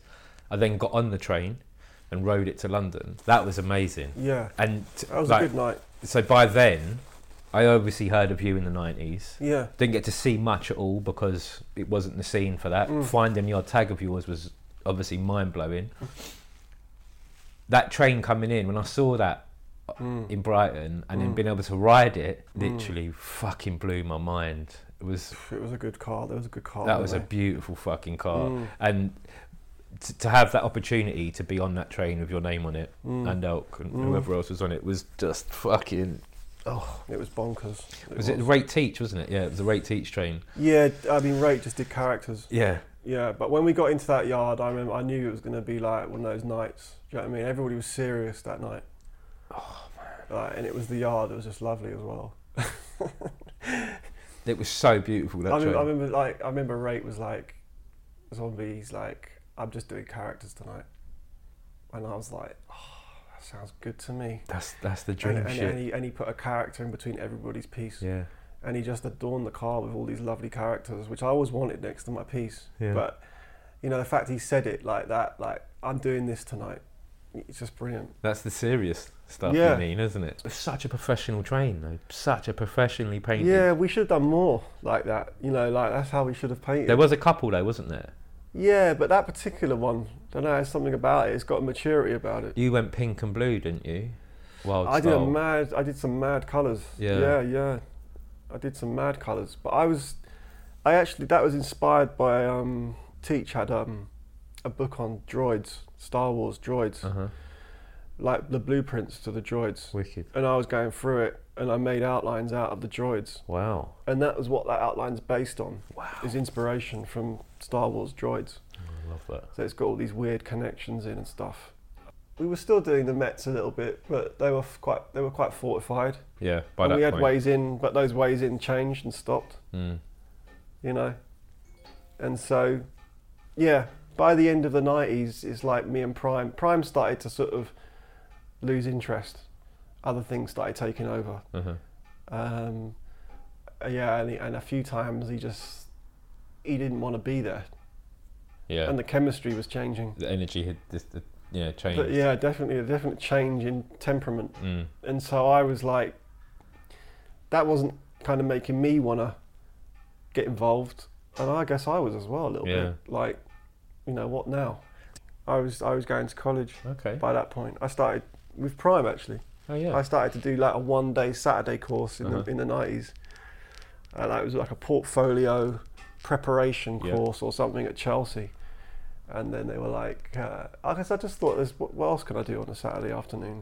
I mean, might as well just do that. Might as well. And then, um, and then uh, they said, "Oh, you, you, you could do a foundation if you want. You could apply." And I was like, "Okay, give me the form." And they're like, "You got in." And then I did the foundation, and I really enjoyed the foundation. And uh, they goes, "Like, you can do a degree if you want."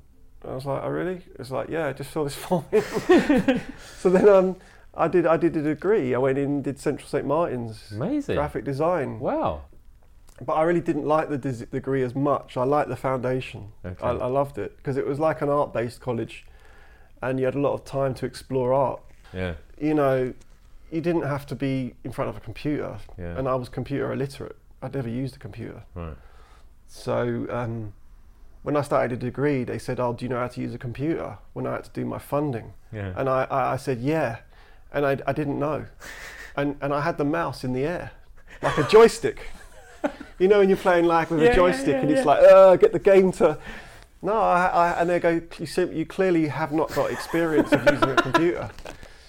And when I joined, it was email. yeah. You know, and it was like, um, "How do you?" what does that mean? Yeah, And it's what- all virtual, like a desktop, Yeah. but it's not a desktop; it's a screen, Yeah. and there's a folder with things in it. And I was like, but they're not really in it. Where's the folder? Where's the folder? And then um, what I folder? couldn't translate that world to my experience of Yeah. having things that were tangible. Yeah. Um, and I used to try and style it out, like, can you set the email address up for me? And they'd half do it, and then you can do the rest. And I didn't. It just used to stop. so like, I never had the email address that everybody else had. Did you get an email? Uh, y- yeah. yeah, yeah. I just used to style it, and I and they and that took a lot out of my degree because I was going up to all night photocopy shops, you know, like laser copy Yeah, printing yeah, shops with a with a ruler, measuring things, measuring prints to see if they were the right size. But that would have taken ten seconds in Photoshop on, and set up the artboard done. But I was like, that'll be that'll be two pounds now in photocopies in the bin. Because the measurement's not quite right, It's not going to fit. and I was still in the world of um, Analog. analog Hmm. Pritt stick and, and, and a scalpel, Yeah. which is part of graphic design, Yeah. but a lot of it never comes off the computer. No, not now anyway. Yeah. Or not not at that transitional period Yeah. either. Definitely not. I wanted to put a distance between my old life, the graffiti world, Yeah. and the degree. I didn't I didn't bring graffiti into my degree at Okay. all. I wanted to learn new things because I'd really up to my eyes in graffiti, so I wanted to learn new stuff. Yeah. I didn't tell anybody or talk about graffiti in my Wow. degree. I'm just trying to remember who was at that place when you were there. A couple of guys I wouldn't have expected, but Yeah. they were like northern guys, but they'd heard of me just Yeah. through subcult, through culture, Yeah, yeah, a yeah. subculture meeting Yeah. in some way. They weren't writers though, and I hadn't played that card. I've I heard people talk about you being at that uni and not being known as fuel. Yeah, Yeah. I never, I never used it as a platform No. because it would have been too easy. Very interesting. It would have been far too easy for me to just, and I probably should have done in a way, but you know, knowing what I know now about how culture works, Mm. you know, but at the time I just thought that's that and this is this, Yeah. you know. Surely they don't go hand in hand. They Why won't. would they? they? wouldn't. You Yeah. know, and if they did, it's only a, just a chance encounter. Yeah, yeah, it's yeah. not going to last. No. But you know, it ended up that you know you can pretty much do what you want now, painting graffiti, and, and you don't even have to change it. no. As long as you can give a good paragraph about the reason, Yeah, yeah, exactly. you're good to go. Yeah, and that's what happened. That's what I started seeing in in the nineties. Ninety two started to show in that way, like this weird thing where you saw people selling graffiti, like um, you know you'd see something in the Observer. Mm. It was the beginning of like the gentrification of graffiti, you know, in a way. Yeah. Um, I just thought, yeah, it's a fluke. It's a weird. Yeah. How's that working? How long is it going to It's, last? it's, yeah, it's, it's, this isn't going to last. But yeah, no, it It's didn't. nuts. This was before street art, Yeah. you know. So that was the end of the nineties, and then it moved into two thousands. But that was it, really. For you know, kind of me and Prime's partnership of painting. Yeah. We were speaking about it the other night. Started to started to wane. Um, But But by yeah. then you'd both had two decades in it. yeah, By that point, by the Mm. 2000s, you'd had two decades in it. twenty years. Yeah. Yeah, from, well, I'd met him in 1986. Well, there you go. Just under two decades being with him, but both you separately. Yeah, Him a little Yeah. bit later than you, but yeah. yeah. Um, but then eh, we started doing other things together. So we started painting, like art, painting pieces of art, Walls. actual art Yeah. on canvases. That was triggered by going to New York, Yeah. weirdly, because I went to New York expecting to see a load of graffiti, and I didn't. When Well, was I that? saw- Mid 2000s, you went. 2007. Yeah. I went before that, but I went 2007, and I, I was I was absolutely, you know, it's like I found the place empty. Yeah. a void of what I expected. It was like you could you could see that it'd been like that, Yeah. you know, and that whatever you associate with New York from the seventies and eighties, but I got there and it was like Gone. done. Yeah. It's over. Party's over. You know. And um, I ended up going around galleries in Chelsea, going up and down these um, semi industrial units with like big open plan floors Mm. looking at art, and I just spent days looking at art, and I thought I got there's more going on here than there is on the walls and the trains, and I came back. I thought right, I'm going to put some of what I've done on canvas, does that also then make you think about, like you spoke about earlier, the can and its importance and what it is as a tool? Mm. Well, yeah. I is that did- what this is about now? what's that? Like these last few years, with you with painting, and I know you're painting walls again, or have been in various ways, but like Mm, oh yeah, I do. Yeah. the way you see art and a can now, yeah. explain that. What is it about this can and what it can do? And Well, the can's part of my lineage, so it's part of my biography right, of my life. yeah, Without the can, I wouldn't be sitting here now talking to you. yeah, I I wouldn't. have- I wouldn't be able to account for myself. I don't know. I can't imagine who I'd be Fuck. without a fucking spray can. Fuck, that is Yeah. deep. Right. I love that. so so if I'm going to use spray paint now, it, it, it's a way of talking about my life. And the thing is, nobody can, you know, tell me nothing about a can yeah. really. I mean, some some nerd can tell me about fat caps and thin caps and mid caps, but when it comes to the can and what it's been in my life, Yeah. my my re- my relationship with the spray can. So I wanted to keep that in my work Yeah, because I, c- I don't, you know, I can. sp- It's got integrity. It can speak for itself, and I can speak for it. you can translate it. I can translate, and I want it to be something that I use. Um, I don't want to use a paintbrush, Mm. and I did use a paintbrush for a bit, but then I got into not using a paintbrush. I want to reference the can Mm. and what it can do, and where it expresses itself. You know, so I, I need the can to be there in my work for that reverence. So when I started painting again, um, I actually got schooled a bit by uh, part twoism. Okay. Keith Hopewell. Yeah. And um, yeah, we went out to a bit of wasteland near me with a can each, one can. And I didn't know anything else but pieces Mm-hmm. still to that point. And uh, he doesn't remember saying this, but I, I said, I don't know what to do. Like, I don't know how to paint in a new way. Um, and he just paint, he goes, paint what you don't know. That's Yeah. maths. Yeah, That is that's a fucking yeah. That's really hard. yeah. I paint what you don't know. And then I thought, okay. And I just did everything I didn't know. And I was going in and out like this. I never used to paint like that. I was painting in and out and doing this thing, and it, and it appeared within front of me within uh, less than a minute. And when I looked at it, it was like time had to sort of expand or something had to sort of make room for that. There was lots of room there. Mm. but I was in a new space where I was looking at something that was quite alien to me Hmm. because I hadn't planned it. You know, everything before had been planned down to the detail. Like all of my trains were planned, every colour, Yeah. every second fill, there were borders. I knew it was You like a paid list. attention so much. Huh? You paid so much attention to that. Yeah, it was all about fulfilling my vision. Yeah, Whereas this time it was different. It wasn't a vision. yeah, It was like I was being. So I was seeing what, what I was doing after the fact. Do you know what I mean? It was like, oh right, I just did that. What is that? I like that. Yeah, what is that? I've got Yeah. to spend a bit of time getting used to that because Yeah. I did this come from a place that I have no pre-thought about. So there's nothing determinate about it. Yeah.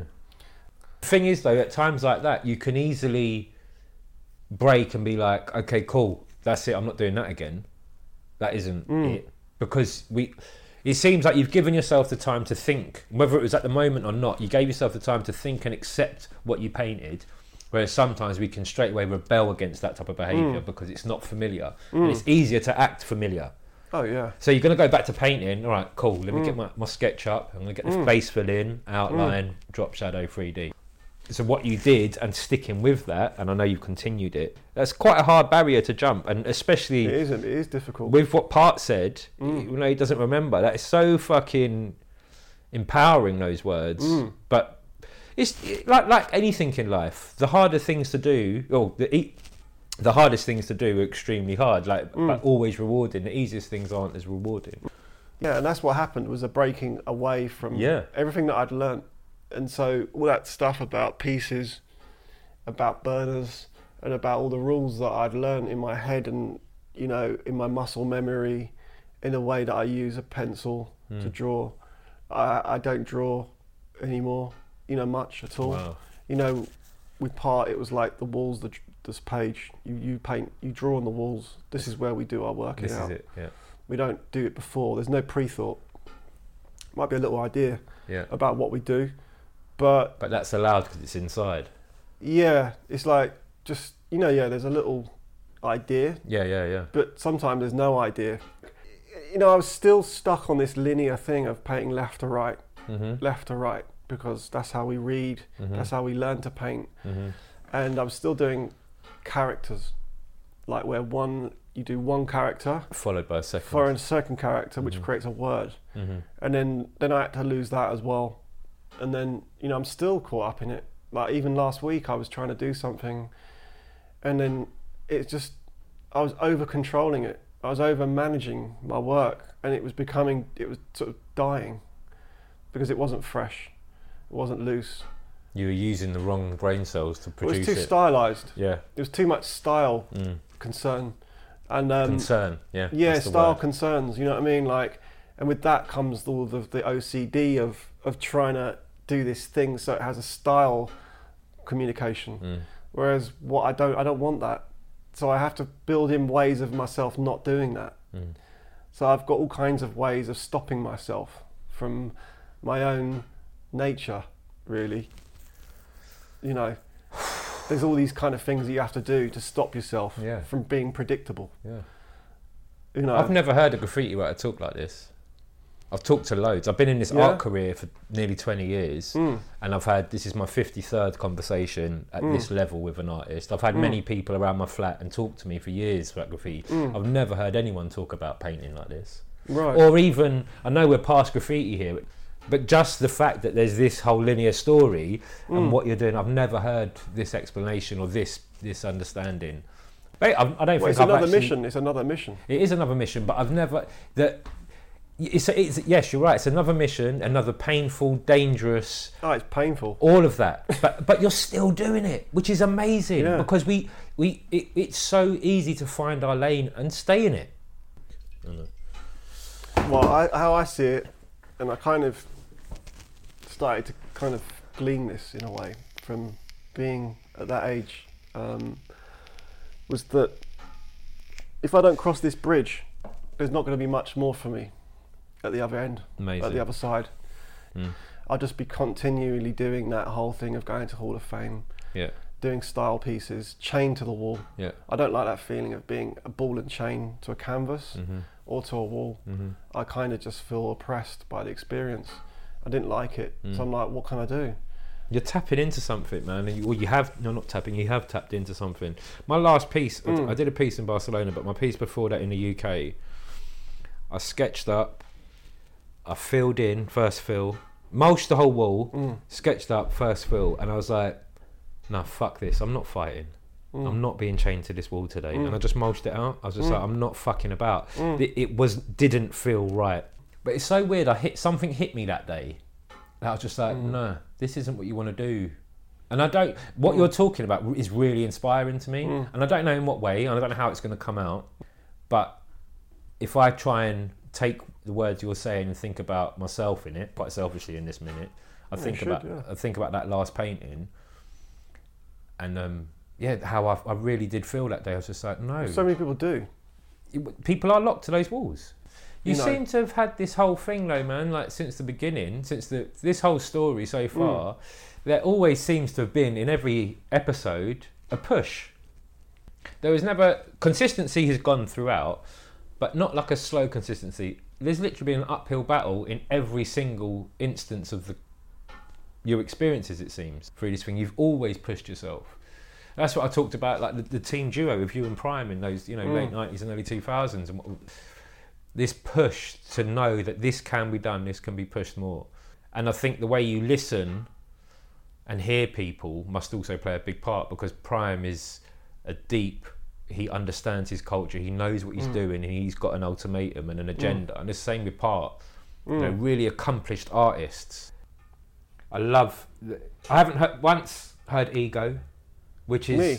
yeah. I've got a massive ego. I tell you what, it doesn't. You don't portray it in your telling of your story. And one thing which I'm fully acceptable of, I've got a massive ego. I'm, I'm glad you s- you say that you do have one, but I think this. I'd said to you the last time we sat down, you're without sounding like a cuss, you're like the Gandalf of this. There's something like you don't understand much about who Gandalf truly is. And I don't. I know you're sitting in front of me, and I don't mean to make you feel embarrassed or anything, but that's how I feel. That's what you seem to be to me. Well, that's that's fuel. And You know, getting yeah, that's fuel. Well, that's That's that's, true. almost not me. but That's, that's the weird thing. but isn't that that's that's what I'm saying though? Is exactly it. Is that is it, that's the perception. But that's how I feel. I think that's the point I'm saying. That's I think that's when you move into a more mythic sense of yourself Yeah. when you're not ide- heavily identifying with yourself. Yeah, but how did you become fuel and not do that? Do what? Like have that feeling about Personification. yeah. Because that's literally that's where that's all we'd kind of head to from the age of from the start of us picking up that can.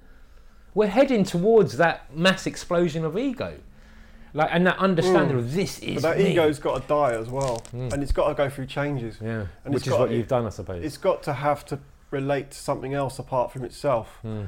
You know, and it's like, um, it's painful watching it get cracked. yeah, It doesn't want to be like that. It doesn't want those experiences, those learning curves. it gets them, and then it modifies itself, you know, in relation to something else.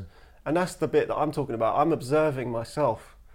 I'm also myself is also observing fuel. yeah, So I'm like, there's like fuel, there's me, and then there's somebody else. yeah, And I'm kind of coming from, I could be either You're in my from the- ego, yeah. I could be more in my ego. I think, you know, those yard experiences are not, uh, are egoless in a way. Yes. Like to me, they're experience, it's pure experience. You know, and you're painting, what comes out in the morning That's the ego. is the ego. Yeah, yeah. But the But time while isn't. you're actually painting, it's Yeah, not you're ego right. at all. No, It's you're pure right. experience and Yeah. sensation. And like, I think that's what I'm talking about Mm. when I'm saying you get it, it disappears, and then it comes back again. I see it. There, i- you're not scared of facing these open spaces and being up for exploring them. Like the fact that you put it down to three U's, and I fully get that. I hear you. Mm. It wasn't confusing. Well, they're all me. Yes, but it's very hard to admit that, and especially in, we, we've we've met each other It does. three or It four does. times. It kind of helps in the context of what you're saying. I just I, I find it really all inspiring, and I, f- I think the honesty on both sides, the lack of ego plus the the exception of the ego, and all the honesty that plays throughout your story is very inspirational and very. It's ju- it's it's hand on heart, it- hand, or heart on sleeve. Even you know you're very honest about it. You're very clear and concise. I, f- I love the the vibe you give, the explanations you give and the thought process that you put into it. I, I find this very r- rare.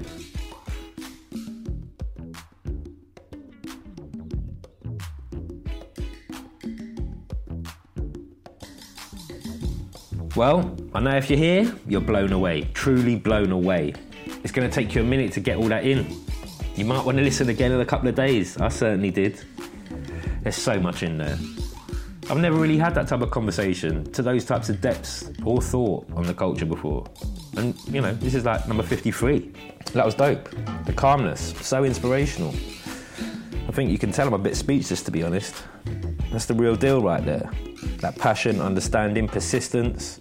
It's unique only to a few. And luckily for me and you, I've been getting a few of these conversations.